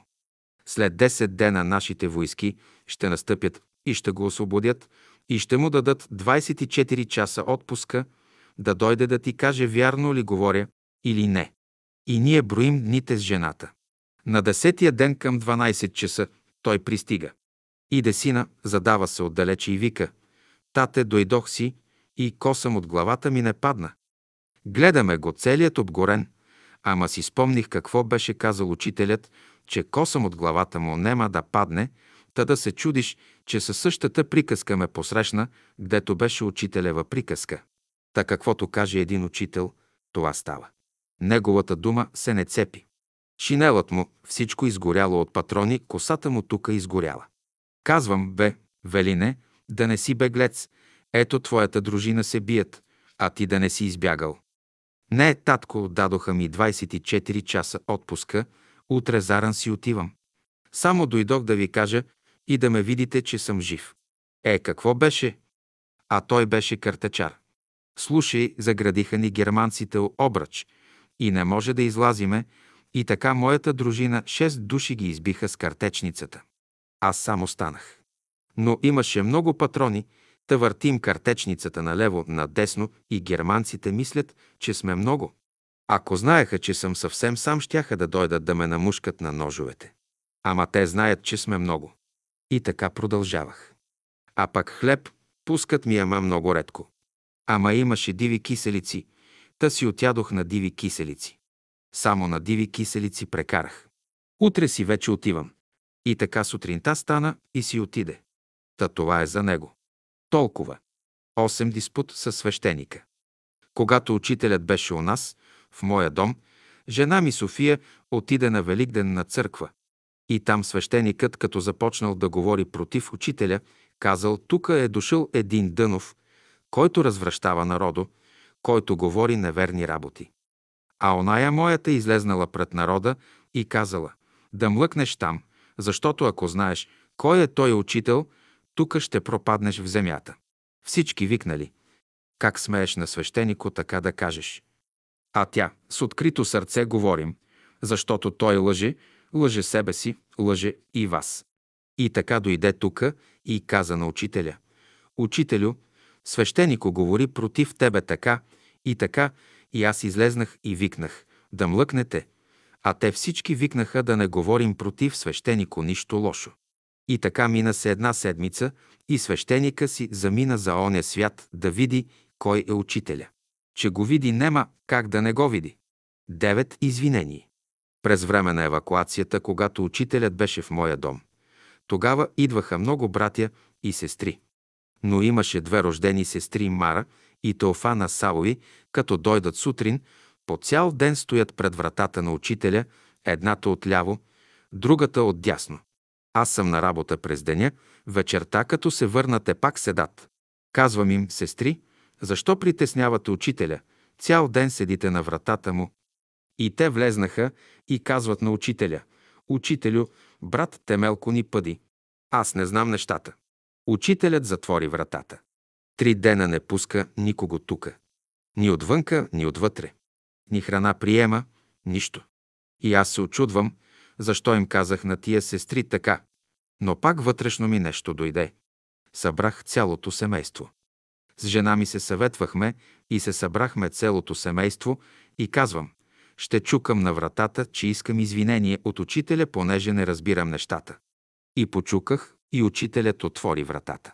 Като отвори вратата, казвам, учителю, не знам какво правят тия сестри пред вратата ви и им казах, защо притеснявате учителя, цял ден седите на вратата. Учителят си подаде ръката, целувах му ръката и семейството ми целува и вече вратата е отворена. А допреди три дена не пусна никого. Ни приема храна, ни приема хора. Това беше за тия сестри, рождени сестри. Ето това е да страдаш от сестри и братя. Веднъж сестра Йорданка Жекова запита учителя, кой е брат Темелков миналото. А той казал, толкова ли не се сещате, този, който даде горницата на Христа, ама я даде за една вечер, а сега я даде за много вечери. Десет възглавници за празни столове. Преди години седим на балкона и като наблюдавам, по улицата идва една жена. И право иде на моята къща, наблюдавах я и дойде при мене, носи пълен чувал и пита къде е на учителя стаята. Казвам, тук, от тази къща. Може ли да ми отвориш? Мога и отворих вратата, влезна тука и развърза чувала и започна да слага на столовете възглавнички. Натура на всички столове възглавнички. После ме пита, учителя къде е държал беседи. Казвам, тука, у големата стая. Отвори ми и там, отворих и там. Къде е седял учителят? Ето тука, казвам. Тури му една специална възглавница за него и там имаше четири стола и на них сложи възглавници. Довиждане, каза. Питам, откъде идеш и защо носиш тия възглавници? Аз идем от Унгария и унгарка съм и знам, че няма на столовете на учителя остаята възглавници, купила съм ги и ги носим и ги поставих и сега довиждане. Ами като си унгарка, откъде знаеш български да говориш? Слушай, не български, аз знам седем езика. И така си свърши работата и си замина. Къде отиде, не знам. Това е била унгарката. А по време на учителя не трябваха възглавници на никой. А сега им требе, защо им требе? Кога нема учител и столовете са празни и никой не седи на тях. Отговорете ми, че не знам. Единайсет партийният билет. Като беше тук учителят и го питам. Я бех комунист у партията. Учителю, да седим ли у партията или да излезем на време? Той казва, рекох, ще поседиш още малко, па ще излезнеш. И така, като дойде новата комунистическа власт, ние се събирахме на събрание и един ден едно момче работеше у София Интериджия, интерии правеше, дойде на събрание и казва, абе, защо е Темелко тука? Той е стар фашист. Тука не му е мястото. И аз разгеле, билета беше у мене, казвам, другари, щом това момче ме прави фашист, ето ви билета и довиждане, не искам да пречим на партията, щом съм фашист. Тръгнах да излизам, всички вдигнаха гюрултие. Стой! Той не ти знае делата, не ти знае работите, той не е в течение на твоята работа, затова така приказва. Не го слушай, седи си тука на место. Но аз се развълнувах, казвам. Жертва съм дал за партията и сега да ме рога едно дете, не съм съгласен. Довиждане. И хвърлих им билетчето и го оставих и излезнах. Всички нагодуваха, но аз излезнах. По такъв начин излезнах. Толкова за моето членство у партията като комунист. 12. Любомир Лулчев. Тука, като бяха евакуирани от бомбардировките, учителя беше тука, а Лулчев беше евакуиран в друго място в друга къща в селото. И дохожда тука и седи на вратата, но учителя не го пуска. Седи по два, три часа и най-после го пуща учителя. И така това продължаваше време. Все така. Всеки ден идва и все учителя го задържаше и най-после веднъж, като излезна от стаята на учителя, дрехите му бяха мокри, като че от баня е излезнал, и го питам, брат Лулчев, защо учителят ви не пуска толкова време седите на вратата и сега, като излизате толкова, сте измъчени и измокрени от пот? Той каза така, ще ти кажем, брат, ама в момента не можем да ти кажем нищо. И така продължаваше. Един ден пак дойде по това време. Учителят ни беше отишъл на екскурзия на Витуша. На връх Острец с всички братя, които имаше тука при мене. Той дойде тука по това време, Лулчев. Запита, тука ли са нашите хора? Викам, няма ги, учителят ги отведе на Витуша, на връх Острец. Ето, ще ти кажа моята история, ама тука не смея на вратата да ти кажа нищо. Ще слезем долу на вънкашната маса и там ще ти разправя всичко. Казвам му, сега аз нямам работа, ще те изслушам. Слезнахме на масата и почна. Слушай, брат Темелко, аз се излъчвам от тялото си и отивам на източния фронт да бия руснаците. Но като гледам отсреща учителят води руснаците и аз ида против него. Казва му, ти знаеш, че учителят е велик дух, защо идеш против него, защо идеш насреща? Той каза, обичам германците. И ще ми видиш моята присъда, защо учителят ми не прощава. Ето всеки ден се моля, ама учителят прошка не ми дава. И ще ме видиш каква съдба ще имам. И така като дойдоха комунистите в България, арестуваха го и най-после го хвърлиха под един руски танк, та го сгази. Това му беше присъдата. Това зная за него. Някои казват, че Лулчев е обесен. Но това не е вярно. Хвърлиха го под руски танк, та да го премаже и да го смаже, та да види как се водят германците на война срещу руснаците и на война срещу учителя. Та го видя Лулчев и ние го видяхме, ама кой не го е видял, ще го види. И като го види втори път, ръка няма да вдига срещу руснаците и срещу учителя. Така си го знам и вие да го знаете. А дали ще го изпълнявате, това си е ваша работа. По кое време идваше Лулчев? Лулчев идваше сутрин към 8 часа и чакаше пред вратата на учителя по 2-3 часа. Учителят го не приемаше. Най-после принуждаваше се и го приема, ама винаги като излезне, аз като видим, че напрежение има нещо. Един ден казвам, ще следим, защо учителят го не приема и кога излезне толкова е уморен. И така единия ден, последния щом влезна тука, веднага падна на колене пред учителя – и аз излезнах навънка да не гледам по-нататък. И кога излезе бе измъчен, изпотен до кости. Това е, повече не зная. Трети разговор с Темелко, септември 1978 година. Вергилий Кръстев. Искам да те питам за твоя род. Откъде произлиза твоя род, Темелко? Темелко, моя род е от Радомирския край, село Мусибек. И преди беше така и сега, тъй се казва, не е променено. Оттам е моя род дошъл тука. Вергилий. Кога е дошъл? През турското време ли? Темелко. През турско време. От времето на турците са били тука. Вергилий, как се е казвал твоят дядо? Твоят баща, как се казва? Ти си Темелко. Темелко Стефанов. А дядо ми – Гьорев. Аз съм Темелко Стефанов Гьорев. Вергилий. А неговият дядо – Темелко – Панчо. Вергилий. А по-нататък помниш ли нещо? Темелко, Не. Вергилий. Тоя дядо Панчо ли се е преселил? Темелко. Он се е преселил още от турско време от това село. Ние сме живели там доле. В полето има манастир. Там е било селото.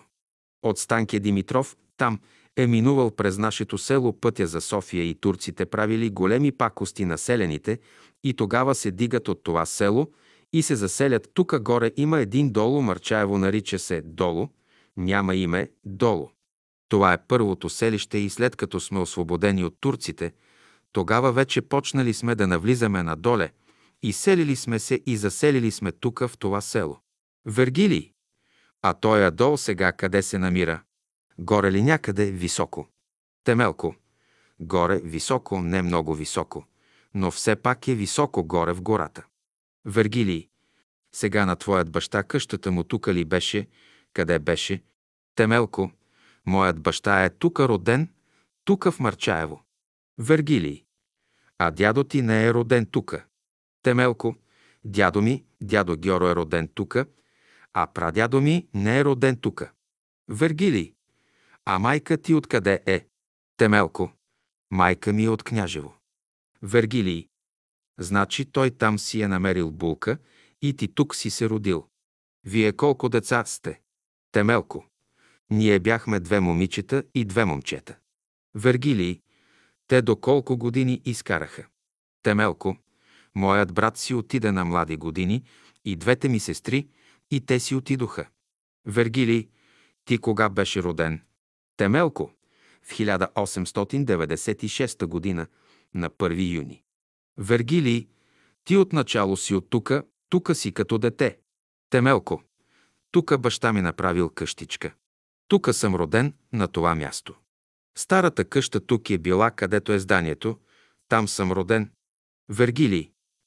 Тия стари къщи от какво ги правеха? От плет ли? Темелко от плет. От плет и кал? Замазваха отвътре и отвънка и това е. Правеха една одая огнище. Първобитна работа. Вергилий. А с какво се занимаваха? Темелко с стока, добитък и малко земеделие. Вергилий, какво съдяха тука? Темелко, картофи, жито, царевица, фасул, всичко. Тука имаме поле надолу, където напуснахме селото доле. Там ни е полето. Там са нивите на стопанството. Значи оттам се изхранвахме. Вергилий, ти като дете тук учеше. Темелко. Тук аз учих до четвърто отделение и после започнах каменоделство. Вергилий. Кой ти даде занаята? Темелко. През 1918 година отидох войник през Европейската война. Вдигнахме стачка на фронта, та дойдохме тука да превземаме властта на Владая. Харно, ама ние оттам не вземахме си целото оръжие. Дойдохме с малко оръжие. Юнкерите биха с оръдията при Владая и ние се пръснахме. Вергилий, с какво ви разбиха? Какво се случи? Темелко, те си имаха всичко оръжие. Топове, оръжия, картечници. А ние имахме само пушки, разбиха ни и аз си дойдох тука вече у семейството, за да работим и аз отидох в мина Перник. Тя се намира на 12 км от тука. Примитивна работа. 12 км пеш ходиме и пеша се връщаме. Всеки ден. Трудна работа. Така продължавах 2-3 години там. Направихме стачка. Ние подкрепихме железничарите през 1919-1920 година. Вергилий. В първата стачка е бил и Георги Димитров. Темелко. Когато беше Георги Димитров, ние там бяхме много организирани. Имаше тогава там един другар Темелко Ненков се казва и брат му Фердинанд Тодоров. Единият слезе от трибуната, другия се качва. Говори. Ама говори по 3-4 часа и когато да дойде Георги Димитров, бяха ни съобщили, че ще дойде. Георги Димитров оттам, от дека си от селото, и ние вече организирахме отбрана. Всички сме с шомполи. Полицията разбра всичко, разгони ни. Вергилий, какво е това шомполи? Темелко, шомпол, с него набивахме бомбите, това се казва шомпол. Голямо дърво и чукаме, набиваме. Значи ние сме с дървета у ръце. И дойдохме, та го посрещнахме Георги Димитров на гарата и от гарата на ръце та до дирекцията, дирекцията на мините. Той бил млад тогава. Темелко, млад беше, но сериозен беше. И се качи на трибуната и отворихме телефоните да слушат министрите у София речта му. И държа 3-4 часа реч и оттам пак на влака. И пак замина за селото си на Ковачевци и ние си дойдохме по домовете. Вергилий, значи това беше миньорската стачка. Коя година беше, спомняш ли си? Темелко, 1919 година. Вергилий. Като свърши войната, всеки се прибра тука. Темелко. Прибрахме се тука и започнах занаята, пак камъните. Вергилий. Плащаха ли добре? Темелко. Плащаха колкото да не забравим, че без заплата работим. Плащаха много малко. После мизерия беше. Голяма мизерия. Прасето го заколиме за коледа, одереме го. Кожата за опинци. И като се сдерат, тия опинци кърпиме ги пак от кожата с ремички.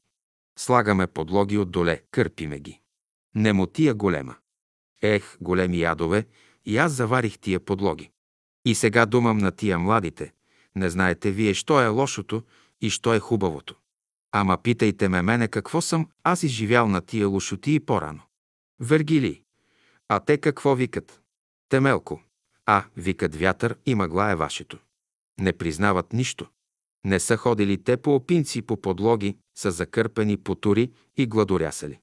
И после започнах си занаята. В Русе работих, в Пловдив, в Самоков работих и изкарах до край. Вергилий, в коя година се ожени ти? Темелко, 1918 година. Булката беше от тук, от селото.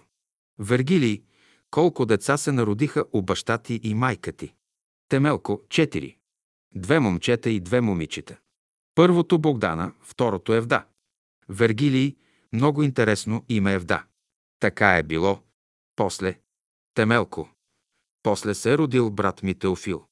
Аз съм най-последния, Темелко. Сестра ми, първата живя до 85-86 години, втората рано си отиде. Брат ми най-рано си отиде. Вергилий, ти колко деца имаш? Темелко. Две момчета и две момичета. Първото Костадин, когато убиха на Божурище, втория Велин, роден 1923 година, и две момичета Косена и Тодора. Вергилий. А тая къща кога я прави? Темелко, 1937 година. Вергилий, ти имаше пари и как се сети да я направиш? Темелко, добитък продадох и от тук оттам събрах по-малко и я направих. Вергилий, но за уния години тая къща е била много солидна, много хубава къща. Темелко, най-хубавата тя беше в селото. Вергилий, как реши да направиш къща? Темелко, при тия деца трябваше да направим къща. Четири деца имам, трябва да се разширим някъде. Там старата къща вече бе фалирала, от плет бе направена. Вергилий, а майсторите откъде ги докарахте? Темелко, майсторите бяха от Трънския край. Плащахме, работят хората. Вергилий, ти ли ми разправяше, като правили къщата все са пеели? Темелко, това е стар обичай. Като правят къщи да пеят. Значи това е по-стар трънски обичай. Но сега, като правят къщи, никой не пее нищо, дори псуват стопанина, че малко им плаща. Всичко е наопаки. Вергилий, исках друго да те питам. Бях чул, пък не знам дали е вярно когато. Учителят за пръв път да дойде тука, твоята дъщеря го е сънувала, че щял да дойде. Темелко не е сънувала. Вергилий, как беше точно? Темелко, тя имаше видение. Тя се излъчваше от тялото и се срещаше с учителя. Вергилий, и учителя какво и казал? Темелко, казал да приготвим тая стая. В нея живеехме, аз и жена ми лежахме. Казва, татко, приготви вашата стая, защо учителю иска да дойде да седи тука при нас? А я казах, втори път да не съм те чул, ние не сме достойни хора да дойде един велик учител тука при нас. Нема да дойде. Косена дъщеря ми, казвам ти, изпразнете стаята. Мина се една седмица. Тя пак казва, татко, казвам ти, изпразнете стаята. Учителят си връзва багажо, че ще дойде. Изпразнете стаята. Така веднъж на обед сме и по-малкият ми син Велик беше войник. Дойде и казва на здраве, татко, добре, вие обедвайте тука, ама какви ти гости идват? Какви гости, бе? Синът ми вика, вашият учител и по него върволица има 50 души хора. И аз кажем, ха сега, какво направих аз? Защо не я послушах? Но пак ми дойде на акъл, казвам. Ставайте от масата всичките. Станаха, излезнахме всички тука на балкона. Учителят, тук отгоре има пътечка, ходи си и така си върти бастуно и по него облак хора. Ха сега?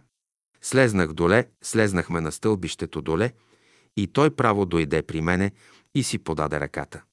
Целувах му ръка аз и по мене целото семейство му целува ръка. И той тръгна напред, а ние останахме назад. Той знае, че не е готова стаята. Право влезна у големата стая. Тогава аз и жена ми отворихме тука горния прозорец и изхвърлихме багажа навън и жена ми по мене чисти. Я хвърлям, тя чисти. Изчистихме стаята и стана тогава учителя оттам и си влезна в стаята. И по такъв начин дойде. Щерката ми каза преди, учителят ще дойде. Ама аз не я послушах, понеже смятах, че не сме достойни хора да дойде учителят у нас, но той дойде, значи по друг начин стоят нещата. Това е станало на 11 януари 1944 година. На 10 през деня и през нощта е била бомбардировката. Вергилий, помниш ли какъв ден беше? Не помниш. Темелко, и тук остана 10 месеца. Вергилий, и къде ги настани тия хора? Толкова много. В плевника ли? Темелко, по комшиите разделихме всички хора. Тия, що останаха тук у големата стая, имаше черги, жена ми беше натакала много, послахме по дъските и така належаха. Но преди много години ние бяхме други. Ние бяхме петорка, едни пияници, едни разтурници. Вергилий, я ни разкажи за тая петорка. Кои бяха в тая петорка? Кои хора бяха? Темелко, Симеон Стоянов, Петър Порака, Владо Руснака, Никола Георгиев, Ия, Темелко Темелков, пет. Най-разтурените хора у селото. Кой вземе заплата, додека не изпиеме у кръчмата, вкъщи не се връщаме. И когато изтрезнеем, тогава се събираме. Имаше един син на един богат човек. Имаше две овци, кози и биволи. Продаде един бивол. Ние го изпиеме. Продаде един кон. Ние го изпиеме. Ето какво правиме. Той ни съветва. Той беше учил малко до трети клас. Каза, слушайте, аз съм син на богат човек. Баща ми има слуги, има това, нищо не обръща внимание на мене. Има вие, що правите? Я погледнете си децата, едно голо, друго босо. А ние парите пиеме, вашата заплата. Ами какво да направим без Симеоне? Абе, тя е най-лесната работа. Ще направим една полица от 25 000 лева. Кой пропие, да плати, че я завериме общината. Значи, който пие да плати. И направихме я. Това беше у неделя. У понеделник отидох на София, та зад черквата СВ Крал имаше един бит пазар. И там имаше една бирария, се казваше Чаталджа, още и помня името. Казвам, те тука нема да ме намери никой и се напих. И като дойдох тука, намерих ги у кръчмата, не си идем дома, право у кръчмата идем, да не е дено или вечерта загубена. Намерих ги четиримата пияни. Пропаднахме. Направихме въздържателно дружество. Направихме и стари, и млади написахме, пак пропаднахме. Най-после, нищо не ни помага какво да правиме. Ама имаше една учителка тук от нашите сестри Елена Григорова и тоя брат, богатио Симо вземе шперц, кога оная е на занятие, отваря и вратата, изима беседите, прочита ги, после по нея, по нея проследява я къде ходи, ида у София, без да ни казва, без нея научи всичко и една събота се събираме всички в кръчмата да пиеме и той казва, сега тая вечер няма да пиеме. Утре от 3 часа заминаваме за София. А щом каже за София, ние знаеме, че ни води някъде да пиеме. Нещо е продал баща му. И определеното место горе при черквата висака му 3 часо сутринта и събрахме се и тръгнахме. Пеша се ходеше до Княжево. Като ни почна един дъжд. От тука до Княжево нямаше нищо сухо у нас. А бе Симо, защо че идеме по София, малко ли кръчми има Мърчаево? Я какво се измокрихме? Той я казва, тръгнали сме, че ходиме. Качихме се на трамвайо, слезнахме на Опалченска, 66. И на едно площадче малко гледаме, ние се гърчим от студеното. Станали сме рано, мокри, студено и гледаме насреща салона, но у земята. И гледаме, почнаха да идват хора, да пълнят салона. Харно, ама ние седим и мръзнем. Казваме, бе, си му кажем, това не е кръчма. Тук е друго нещо. Абе, като сме дошли, че видиме какво е. Дойде един брат ли беше, сестра ли, не помня, казва. Те ни следили оттам, дълго време седите тук, измокрени.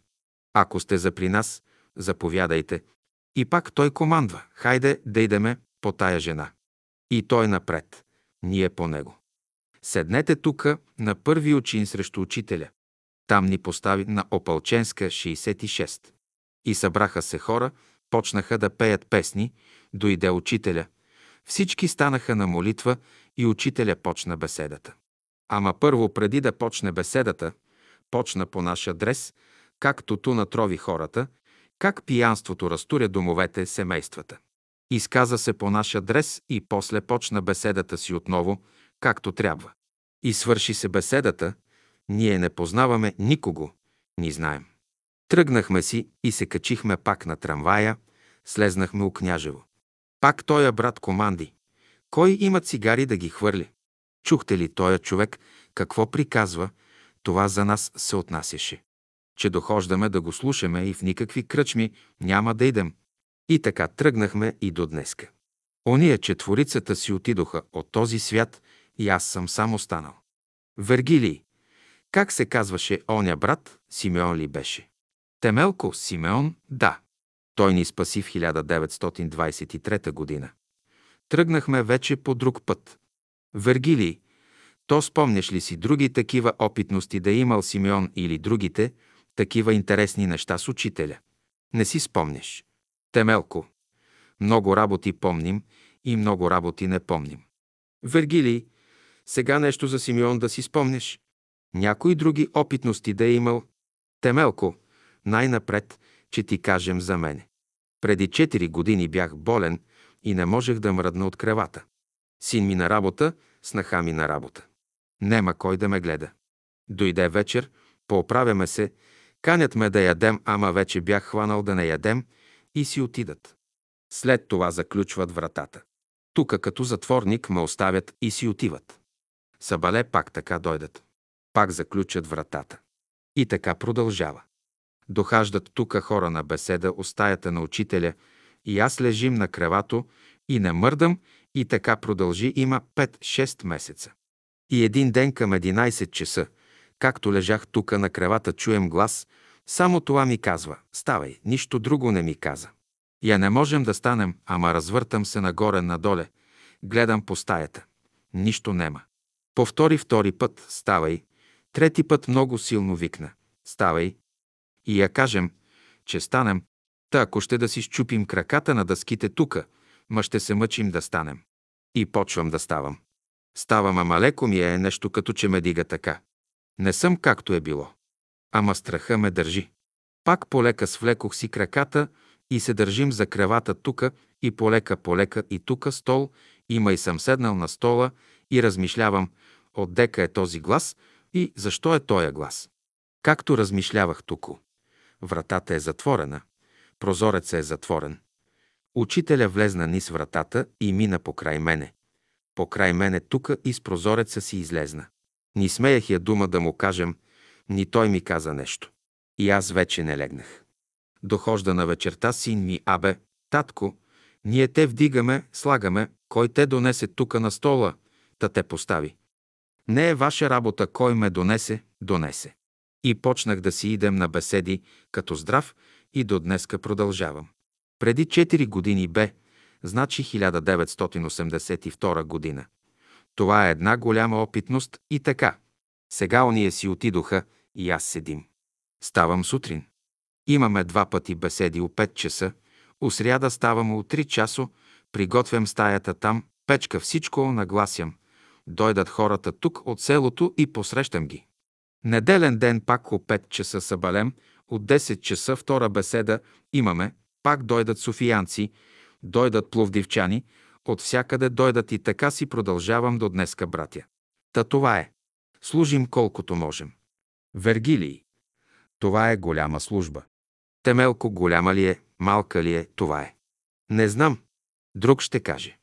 Друг има тука думата. Вергилий, голема служба имаш. Понеже службата ти е голяма, то ти е дълга. Искам да те питам за тия от четворката, помниш ли някои интересни опитности, да имал някой от тях, нещо друго да ми кажеш. Темелко, не. Вергилий, а ония другите? Темелко, не. Вергилий, ами как се отнасяха марчаевци по онова време към учителя, към братството? По ония години, когато беше учителят. Темелко, слушай, те се отнасяха много лошо срещу учителя. И даже свещенико от черквата беше държал лекция. Казва, дошъл е един тука Дънов, развраща народо, прави разни магии и така нататък. Жена ми била там, на Великден, и станала пред хората и казала, свещеник, ти ако знаеш кой е той Дънов, тука ще пропаднеш у земята, ама го не знаеш, затова не трябва да приказваш по негов адрес лоши работи. И си дойде тука и разправя на нашите хора, и след два дена свещеника си замина от този свят. Вергилий, а твоите кумшии как се отнасяха? Темелко кумшии имаше един старец. Като излезе на балкона учителят, той така прави с разперени пръсти, стреля с ръце срещу учителя. Вергилий. Забелязвал съм старите хора и жени викат «Фу, дано пукнеш». Застрелва го с двете ръце, с разперени пръсти по стрелката, та да го уморят. Темелко. И той се получи. От мизерия голяма взема и запали един капсул и се самоуби. Тако е посегнал срещу учителя, все си е получил отговор. Вергилий. А ония властите, кмета, например, как се държаха на времето? Темелко. Кметовете от оная власт не са говорили нищо лошо. Не, от власт не съм имал неприятности. Не са казали нищо лошо. Нито за учителя. Вергилий, а селените смееха ли ти се, правеха ли ти забележка? Темелко селените различни хора, нали? Едни казват «добър човек, добре», други казват «ей така, онака». Вергилий, правеха ли ти лошо селените? Не, за това, че ги приемаш тука. Темелко, не. Никой не ми е казал защо си го приемал и за какво е дошъл. Никой не е казал, никой. Вергилий. Ами аз си спомням, че много хора са дошли тогава. По 50-60 души си имал всеки ден. Темелко. На Петров ден тая година имаше около 90 души. Тука, тази година. Тука властта знае всичко. Вергилий. Не, мене ме интересува през времето на учителя. Темелко. Тогава още повече имаше. Имаше всеки ден. Вергилий. Вие ги квартирувахте на различни места да спят. Темелко. Да, така е. Вергилий. Ами с какво ги хранеше? Темелко. Слушай. Никоя година не съм имал толкова земеделие, колкото тая година. Мазето, тука доле има мазе. Картофи може да имаше 3-4 тона. Вергилий. Ама ти ги беше сял специално за случая. Темелко. Не роди се, жито, царевица, изобилие. Благодатна година. Най-много тая година имах и всичко дадох за Бога. Йорданка Жекова прислужваше на учителя. Веднъж слезна у мазето и после вика. Учителю, пълна маза с картофи, брат, темелко има. Учителят казал, ах, те не са за него. Те са предназначени картофи, има за какво и за кого. И така готвеха, правеха, на разположение бе всичко. Да, Вергили, ти през това време ходиш да си работиш. Темелко, ходим си на работа, пак си работим. Вечер на вечеря сме заедно с учителя в големата стая. Вергили, а къде държеше той лекции? Държеше ли лекции? Къде беше? Учителят къде говореше? Темелко, у големата тая. Иначе няма къде много народ. Тука нали има столове и като има много хора, там сме. А като са малко хора, тук сме. Да, Вергилий. Значи там, в големата стая, той седне на стол и те седнат на земята и пишат и слушат. Темелко. Всичко на земята. Вергилий. А иначе на двора четеше ли лекции, беседи. Темелко беседи не е чел навън. Може да е, но не помним.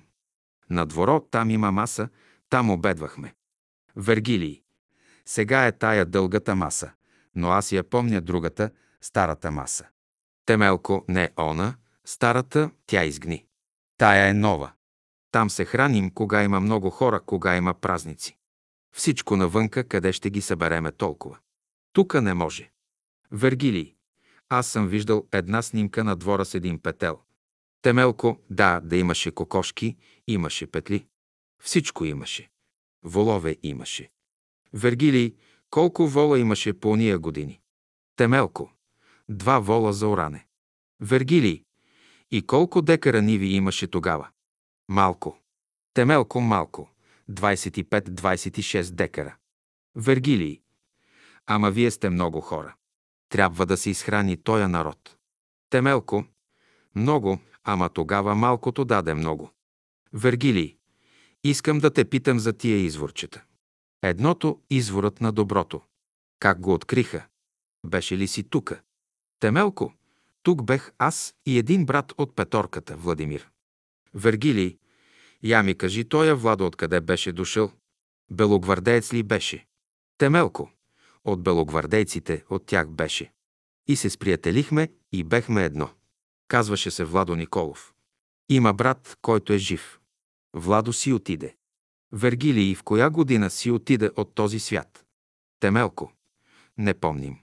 Вергилий. И какво казваше с Владо? Темелко.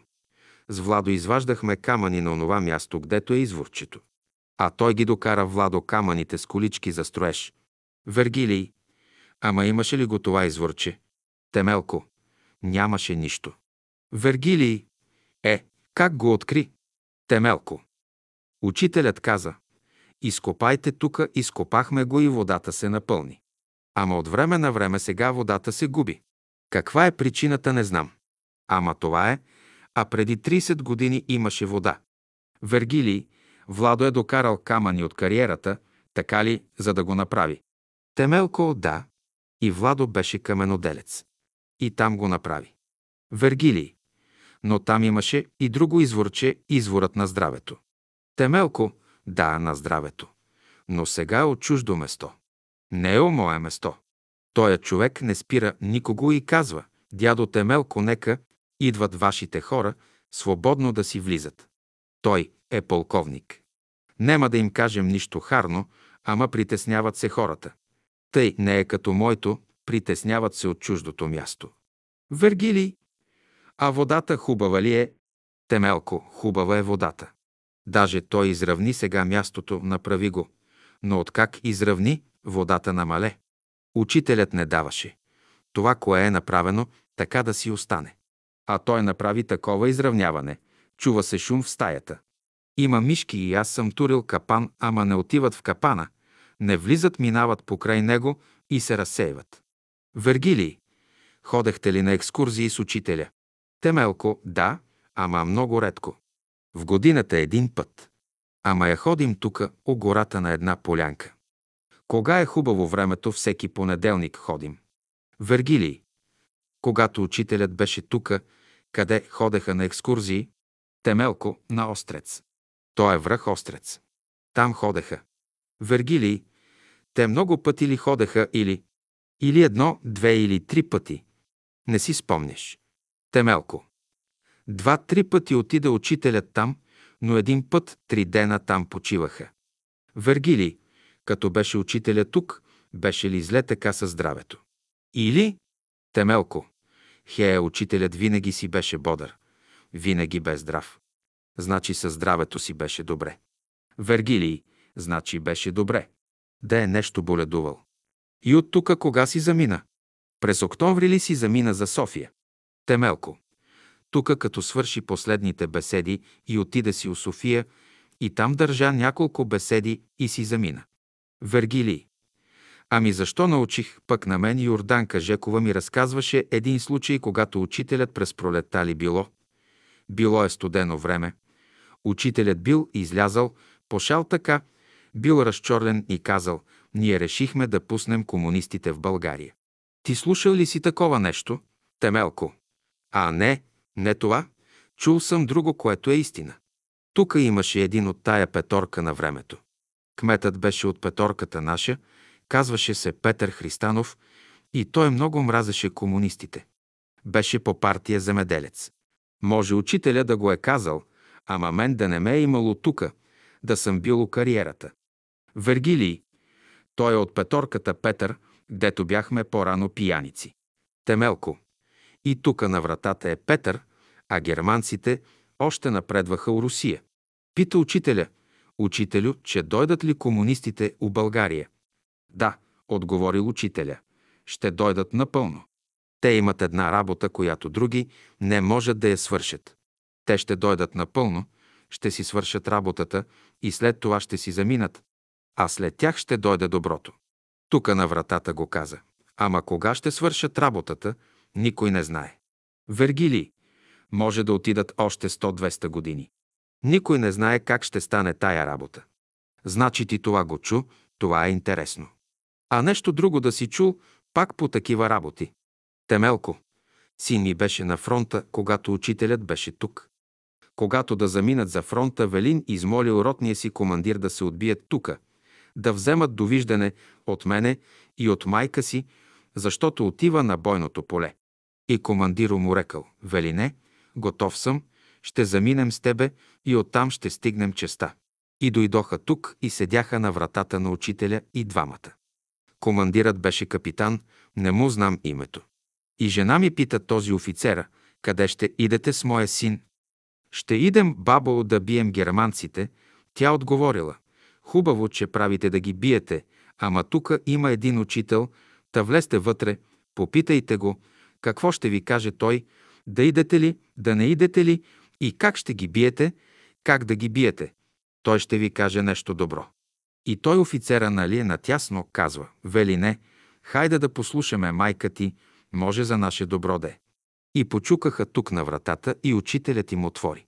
Цял час ги държа. Какво им е говорил, они си знаят. Вергилий. Не ти казаха нищо. Темелко, ах, ще кажат, това е за них. И си заминаха.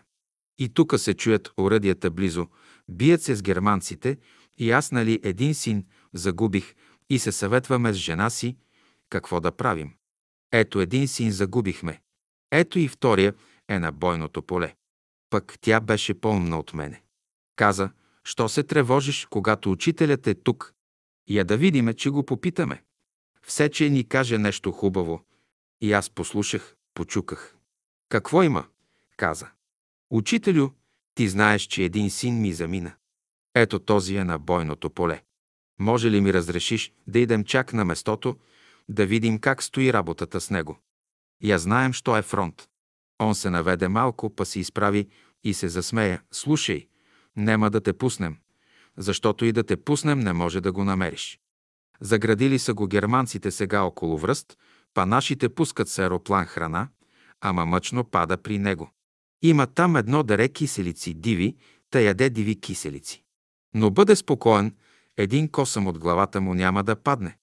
След 10 дена, брой от сега, та на десетия ден нашите войски ще настъпят, ще го освободят и ще дойде да ти каже вярно ли говоря или не.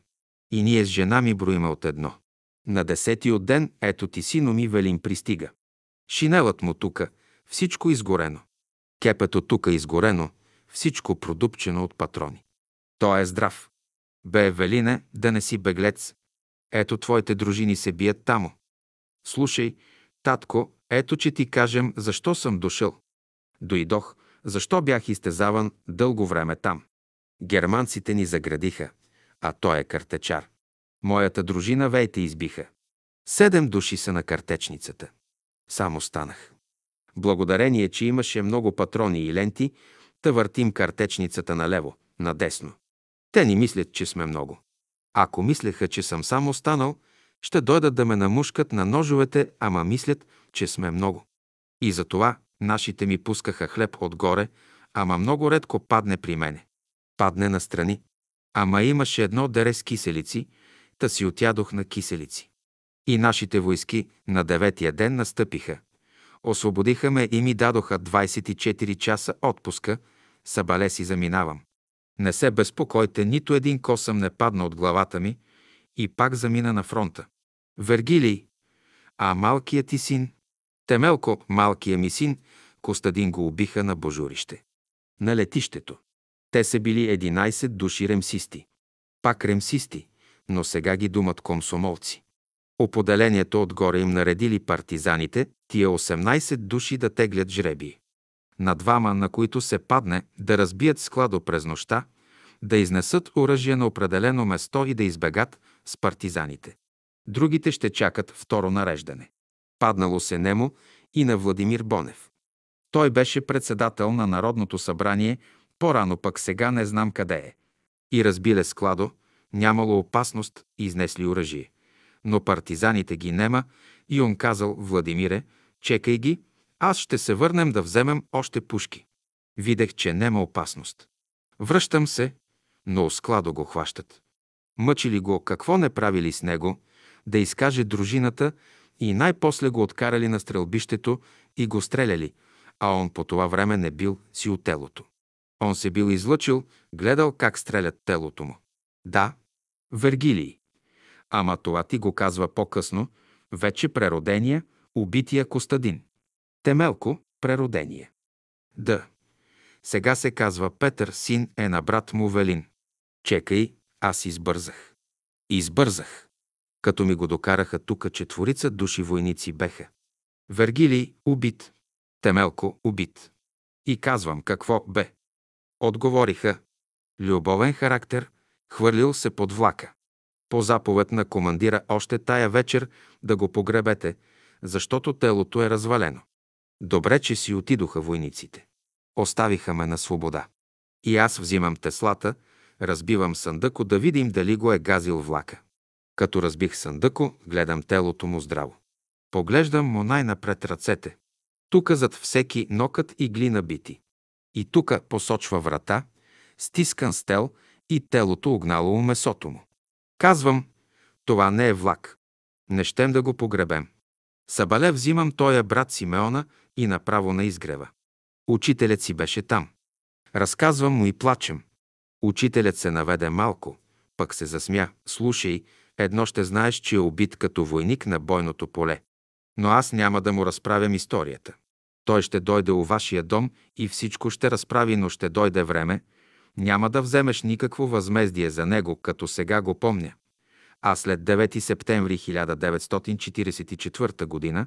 даваха ми възнаграждение в пари и искаха да ми дадат пенсия голема. Аз всичко отказах. Сега карам с моята пенсия от кариерата като каменар. И така се помирих. Погребахме го там. Да идем от частта му не смеем, защото и аз бях комунист тогава. Погребахме го. И помирихме се. Нема къде. На 9 септември 1944 г. тая жена тука, що влезна преди малко да види кои сте, какви са гостите ми, снаха ми, доби момче. Точно на 9 септември 1944 г. у 5 часа сутринта.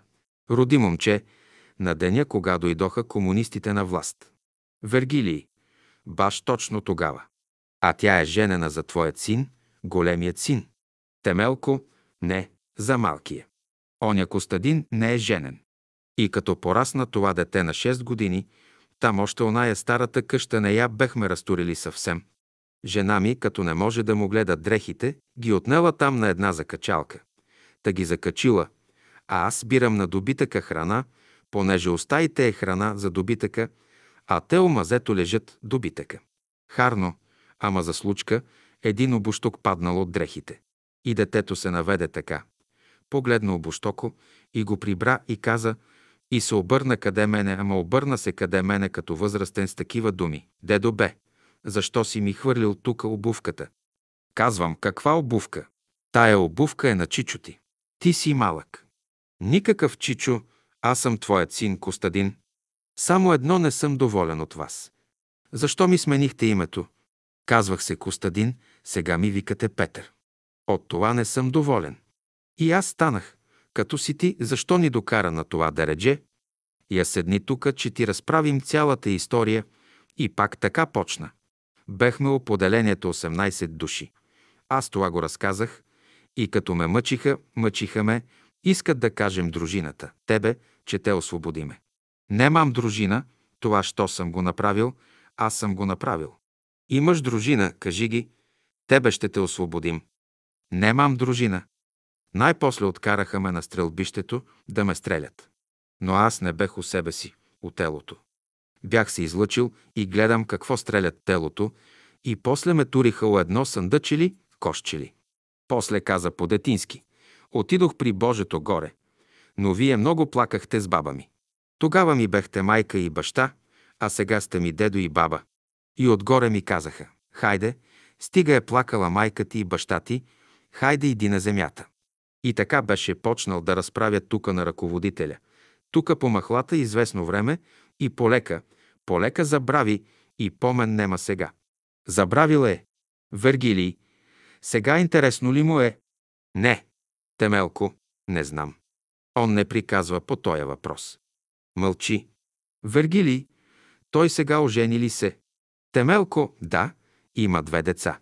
И тука има портрети на убития Костадин. Дойде па се погледа, кога беше още в първите години. Погледа се дали е същия и пак си отиде и пак си трае. Нищо не говори. И пак е у партията комунист е. Преди две-три години му казвам, Петре, ти много даде за тая партия, защо си пак у нея? Слушай, дедо, не съм изживял това, що трябваше да изживея от тая партия. Ще го изживея и че се оправим, че станем човек. Ама за сега имам работа у партията и го не закачам. Защо ще го закачам? Вергилий. Ами така смята. Темелко. Направи на Георги Димитров у Перник паметник. Вергилий. Той го направи. Темелко. Той. Дадоха му възнаграждение, златен медал му дадоха. Вергилий. Той като какъв работи. Темелко, скулптор, каменоделец. Ама всичко може да направи. Вергилий, значи иска да си изживее това, което не е изживял. Ами нека да си го изживее. Има време за него, млад е. Темелко, купи си лека кола. Върви му работата. Те там е още в партията. Вергилий. Не му е дошло времето тая работа. Трябва да си изживее. Той трябва да си го изживее това нещо. Нали за нея е дал живота си? Темелко, не знам. Вергилий. Пък то е много трудно нещо. Темелко, много. Учителят му е помогнал много. Вергилий. Сега тука обикновено сутрин ставаха. В колко часа ставаха на времето? Рано? В 5 часа. Темелко. Кога има беседа, ставам у 3 часа през нощта. Вергилий. Не, не тогава през времето на учителя. Темелко. Ставаха у 5 часа. Вергилий. Ставаха в 5 часа, така ли? И какво правеха? Правеха молитви, пееха песни. Темелко, беседа учителя държи и има горе една полянка, на нея отидеме да правим гимнастики. Вергилий, как се казваше тая полянка? Темелко, бачище. Там имаше една вековна цера, но преди няколко години я отсекоха. Големо старо дърво. И засадиха Борова гора, а полянката са я оставили на засета. И така, ако не иде някой от нашите хора, идат момчетата от селото та футбол, играят на тая полянка. Вергилий, значи там правехте гимнастика. Ходехте ли към родарци на времето? Темелко. Ходехме. Вергилий. Там некакъв извор имало. Минерален. Там го откриха. Темелко, да. За този извор учителят каза. Тук има подземна река 5-6 метра широка. Но иде време ще искат да изкарат много вода. Ама от тоя дебит един грам няма да се разреши повече. И сега направиха баня, басейни, разни работи, ама дебито е един и същ. Не може. Опитаха се, сундираха, но не може. Не се дава. Вергилий. Значи нещата на учителя се сбъднаха. Така. Сега тая стая, гдето сме в момента тук, втората потрет от входа, ти в тая стая ли живееше през време на учителя? Темелко. Кой? Аз ли? Учителят живееше в оная първата стая. В тая втората стая живеехме моето семейство. Вергилий. Звезда, искам да ми покажеш малката стая, а после и трапезарията и ще приключим. Може ли? Темелко. Може. Вергилий. Сега учителят влезе и седна за пръв път в големата стая. Темелко седна ей на онази пейка. И много братя като тебе казват, защо не смениш тая пейка? А тая не сменявам. Няма да я сменя. Вергилий. Сега. Учителят къде седеше, като държеше беседа? Темелко, тука. На пейката. На това място. А пък тия възглавници ги донесе една онгарка. Една вечер седим на балкона. Беше летно време. И гледам, жена носи пълен чувал нещо. И дойде тука при мене и казва, «Вие ли се казвате Темелко?» Отговорих аз, унгарката. Може ли да ми отвориш стаята на учителя? Казвам, аз за това съм. И отворих и, и влезна с чувала на гърбо. Тори чувало и почна да вади и да вързва на всеки стол по една възглавница и учителя къде е държал беседи. Тук, у другата стая. Дойде и тая специална възглавница върза тука и си отиде. Питам, откъде си дошла тука?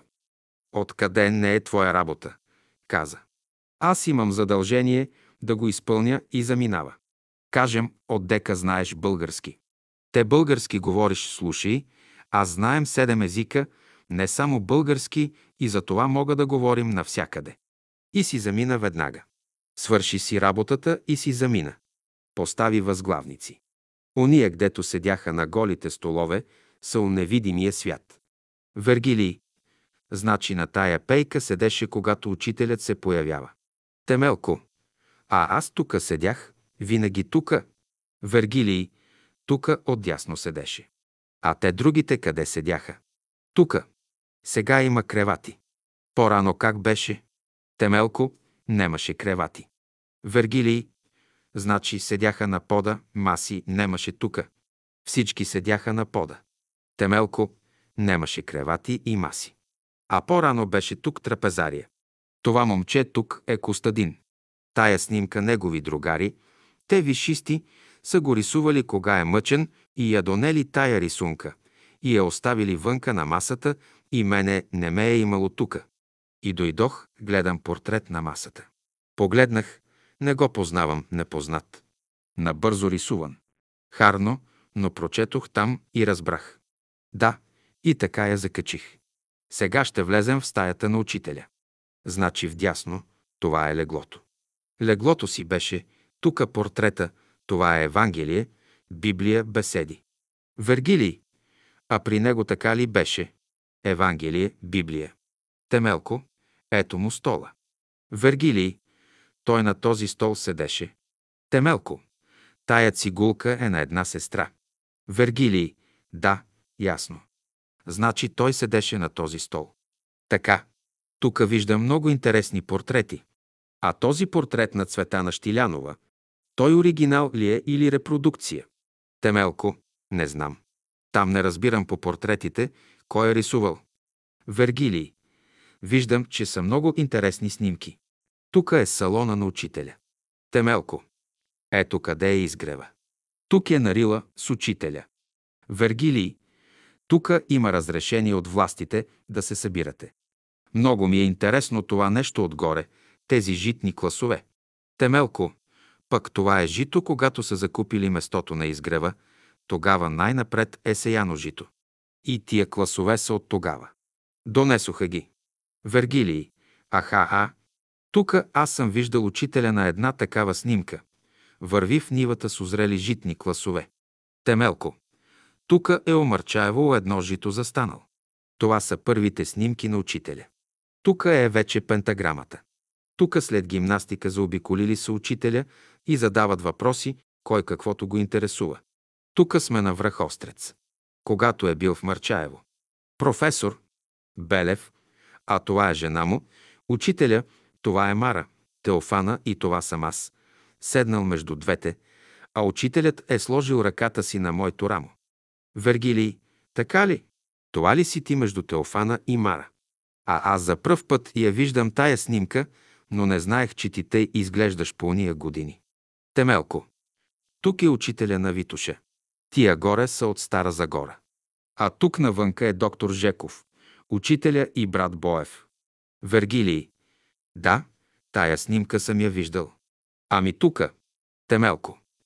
Тук учителя се връща от Острец с братя и сестри. Вергилий, тука кой е? Темелко.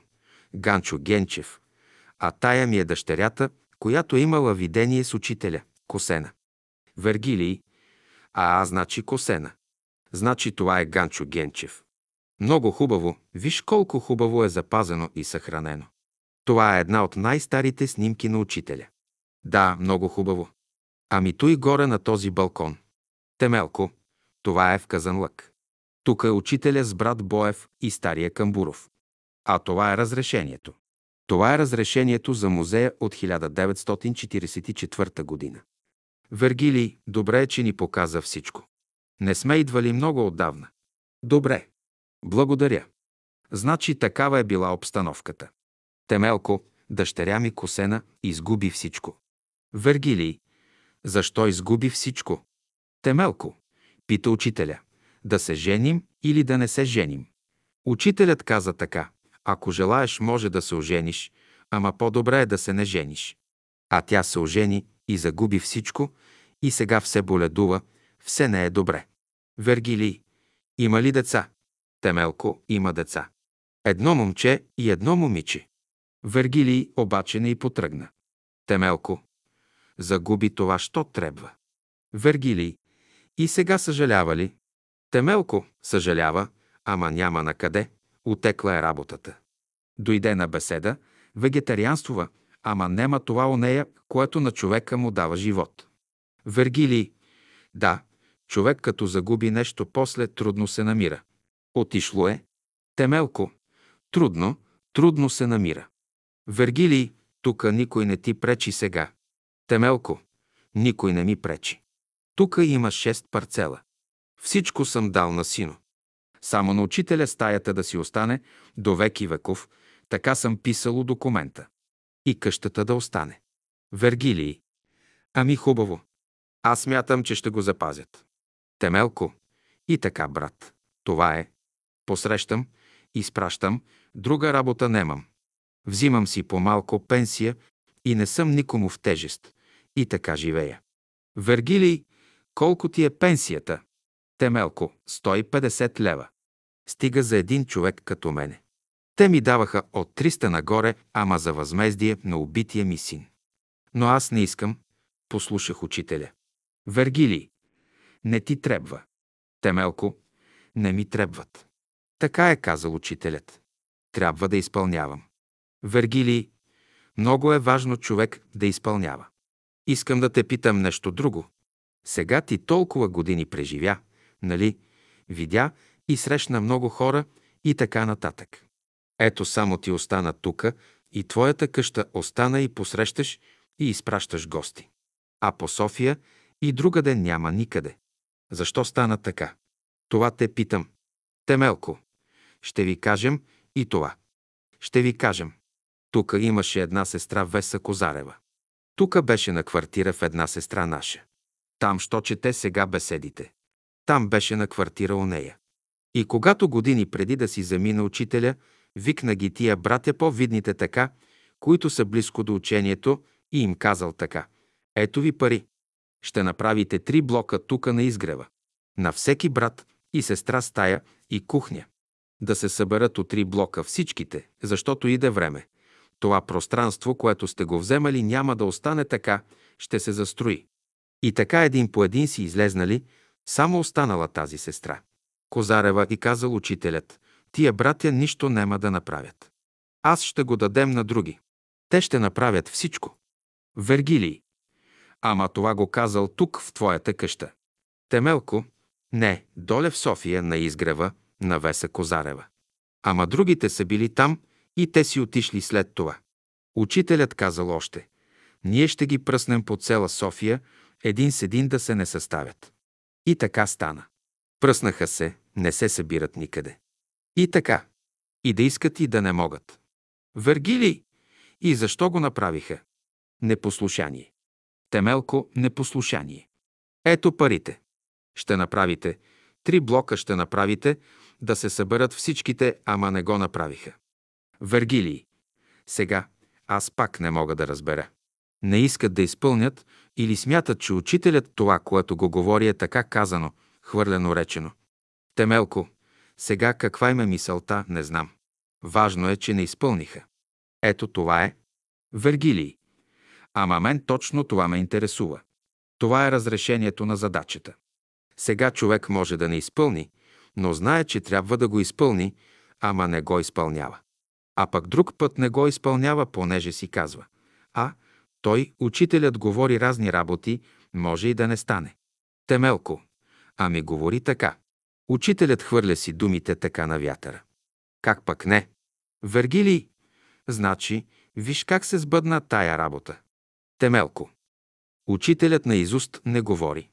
Всичко се изпълни, аз съм насреща. И софиянци са насреща, но мълчат, не смеят да го разкажат, та да се знае как е било. Така е, за софиянци е така. Вергили.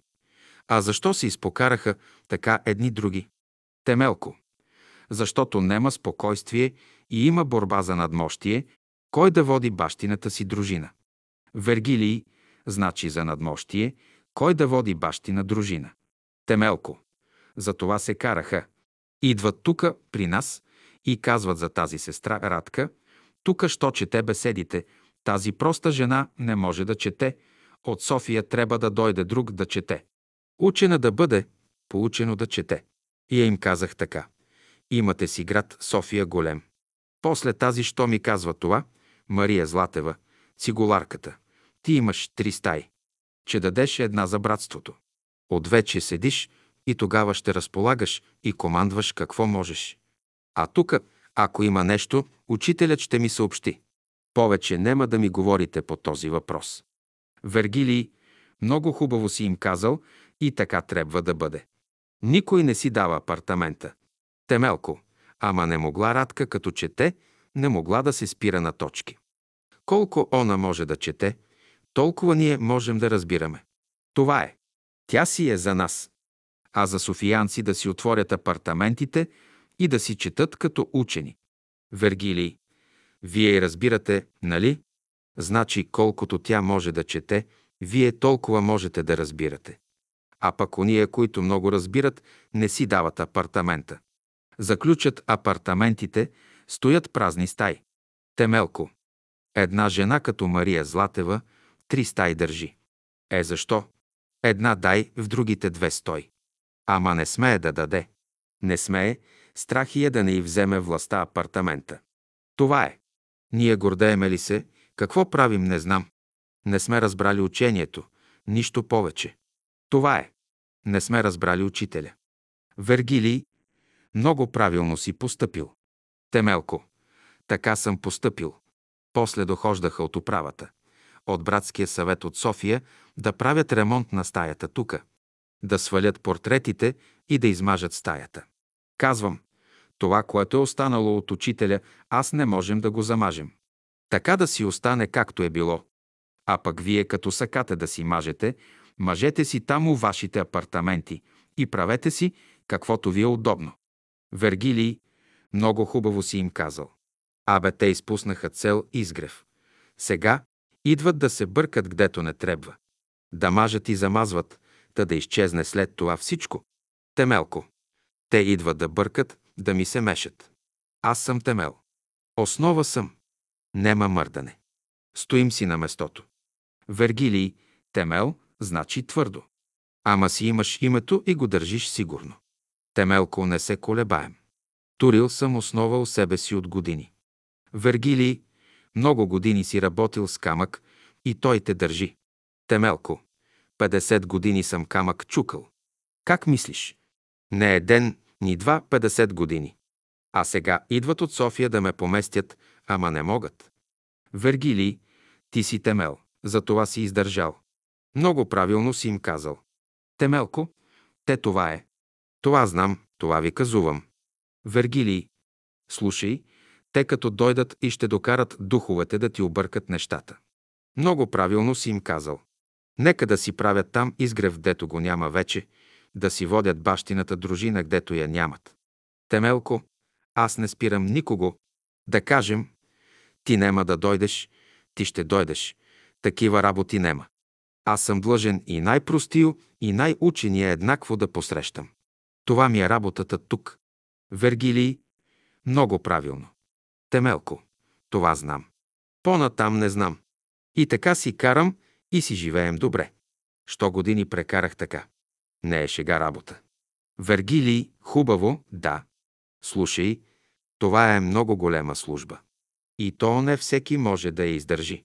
Ако човек не е темел, не е основа, ако не е принципен, ще се смаже. Темелко, днеска един казал това, утре казал друго, да намета така, да намета онака. Нема такова нещо. Не може така. Кой каквото иска, нека си го прави в София. Така ще бъде тук, докато съм аз. Вергилий. Ето виж как минаха поколения, идват едни, други си заминават. Темелко, нема нищо лошо. Всичко е за добро. Вижда ти дойде човек от Грузия, тука на 85 години. Кой го е карал там от Грузия да дойде тука? А, все има нещо вътрешно да го кара. И той казва така. Ние старите мъчно възприемаме новото, но младеща. Всичко е в школата. Така каза. Дохождаха французи, дохождаха англичани, дохождаха руснаци и всички си водят преводчици. И аз това, що знам, това им казвам, не може да притурям, не може да оттурям. Знам и кажем. Повече нищо. Вергилий. Службата си е служба и ще си я караш до край. И за това ти дават кредит да си изведеш службата до края. Темелко, я казвам на тия, руснаците, откъде намерихте тука едно последно село. Да дойдете тука. Ние в Москва имаме братство и оттам ни изпращаха да видиме къде е бил учителя и какво е било. Преводчик си водят. Чрез него говорят. Пък и англичаните си има преводчик. Он пък два пъти дохожда. И дойде един път. Тука разпитаме с преводчико си. Паси иде. Мина се два месеца, па дойде с жена си. Ама така да си приличаха, като брат и сестра. И питам преводчико, тази сестра ли му е? А не, жена му е, толкова си приличаха. Нема къде. Вергилий. То българите тъй не си приличат и не можеш ги сложиш един върху друг и затова българите не пасват. Много трудно се разбират и не могат заедно нещо да направят. Той през време на школата на учителя много зор е видял с българите. Вергилий. Създаваха ли ти проблеми след 9 септември 1944 г. Братския съвет и така нататък? Темелко, не ги познавам. Те пишат, наряди ми изпращаха, ама аз не знам кои са. За мен наряди не въжат. За мен учителя е Господ и Бог. Вергилий. Не ти създаваха неприятности. Темелко, не. Изпращаха ми само наряди. Вергилий, опитаха ли се да те командват? Темелко, не. Вергилий, какво има да командват? Какво може да командва Тумарчаево? Темелко, а, това една команда дадоха сега. Тука ние готвехме. И всека неделя по обед, като свърши беседата, имаше общ обед. Тука имаше една сестра възрастна, не може вече и они, като ни гледаха, и че вече съм възрастен, не може да я слушам, и тя възрастна. Казали на тая цигуларката, да каже тя на брат Темелко, че да спре обеда, защо всеки да си носи от къщи, защо вече не може да издържа вече. И тя като ми каза, ама я тука, имам едно шкафче с продукти. Кажем, ела, Марио, тоя материал да го хвърлим ли сега? Той нали е донесен от хора. Додека има материал, ще готвиме и свърши ли се материала, ще спреме. И така направихме. Свърши се материала и спрехме. Пак сега обратно, мъчат се пак да готвят, ама не можеме ние. Не ни позволяват силите. Трябва вода, трябва огън, ред работи трябват. Слугуване трябва. До сега сме слугували, но сега вече не можем. Пък и тя е възрастна, вече е на 90 години. Други млади нема тука. Всеки може да си направи тук един чай тука, дадено. Някои си останат, постоят неколко часа и всеки си отида откъде е дошел. Дойдат, постоят и си отидат. А аз оставам, после съм на служба. После съм темел, нали? Темелко ме казват. Та това е за вас от брат Темелко. От днес да то утре, като влезем в новата епоха на шестата раса. Бележка на редактора. Темелко Стефанов си замина на 1.4.1990 година. А магнетофонният запис е осъществен от Вергилий Кръстев и Марийка Марашлиева. Разговор на учителя. 29 и 31 март 1944 година. Село Марчаево. Що е любов? Да излезеш от калта. Що е любов? Да отидеш на баня да си изкъпеш. Що е любов? Да станеш свещ, да те запалят и да светиш. Да любиш. Това значи да влезеш в хармония с Божествения свят на любовта, с ангелския свят на любовта и с човешкия свят на любовта, т.е. с всички добри хора. Има един божествен порядък, на който всички наред трябва да се подчиняват. Божественото навсякъде вече си пробива път. Иде новата култура, иде новата музика. Досегашната музика е само предисловие. Бъдещата култура трябва да се създаде по музикален начин. Сега става една ускорена ликвидация с греховете на хората. Всичко сгъстено се ликвидира сега. Само търпеливите и силните ще издържат тия изпитания. Тия души, които заминават през тези събития, ще се върнат като работници. Сега трябва да се молим да се съкратят дните на тези страдания и да се извърши волята Божия на земята. След тези събития иде нещо добро – събуждане на съзнанието. Нов свят се създава, нова култура иде културата на шестата раса. Иде нов ритъм сега в живота. Всяка нова епоха започва с нов ритъм. Когато човек изявява една божествена дарба, всички същества, които носят божественото, се притичат на помощ. Надеждата е свързана с физическия свят. Вярата с духовния, любовта с божествения. Надеждата е свързана с стомаха, вярата с дробовете, а любовта е мозъка и ума. След тия силни страдания на хората ще се изяви славата, благословението и милостта на Бога. В синца трябва да слугуваме на Бога. Които му слугуват по-добре, неговата любов е по-голяма. Хората ще дойдат да разберат Бога като любов. При днешните важни събития трябва да се освободим от всички дребнавости, този лош, онзи лош и да се молим усилено, защото голяма сила има молитвата, тя е дишане на душата. На земята няма деца, а има дечурлига. А на небето има деца. На земята няма старци, има старуци. По-рано жената и мъжа съставлявали едно цяло, едно тяло, а после са се разделили жената от мъжа. Шестата раса ще управлява света, а бялата раса ще заеме мястото на другата раса. Шестата раса ще бъде расата на бъдещето. Японците и китайците са изостанали раси. В бъдещата култура ще има много езици, но ще има и един общ език. Китайски език е едносричен, едносложен, всяка дума е по една сричка. И ангелите имат много езици. Бог няма нужда да приемат Неговото съществувание, но хората ще се ползват, ако познават Бога. Хората ще трябва да познават Бога в храната, във водата, в светлината. Като дойде смъртта, човек се отрича от всичко. Тия растения, които имат много семена, са по-малко напреднали, а тия, които имат малко семена, са по-напреднали. Човек, който иска да разбира, да знае божествения език, трябва да разбира много математика. Ако майката иска да избере един зет, тя трябва да гледа той да прилича на мъжа ти. Ако бащата иска да си избере една снаха, тя трябва да прилича на жена му. Който говори за отрицателни неща, той е болен човек. Животните си имат ръководители и за това трябва да не се измъчват. Един ден Господ ще заличи всички грехове на хората. Миналото ще се заличи като карма, но като филм ще остане. Сега всички хора търсим щастие вън от Бога, там е погрешката ни.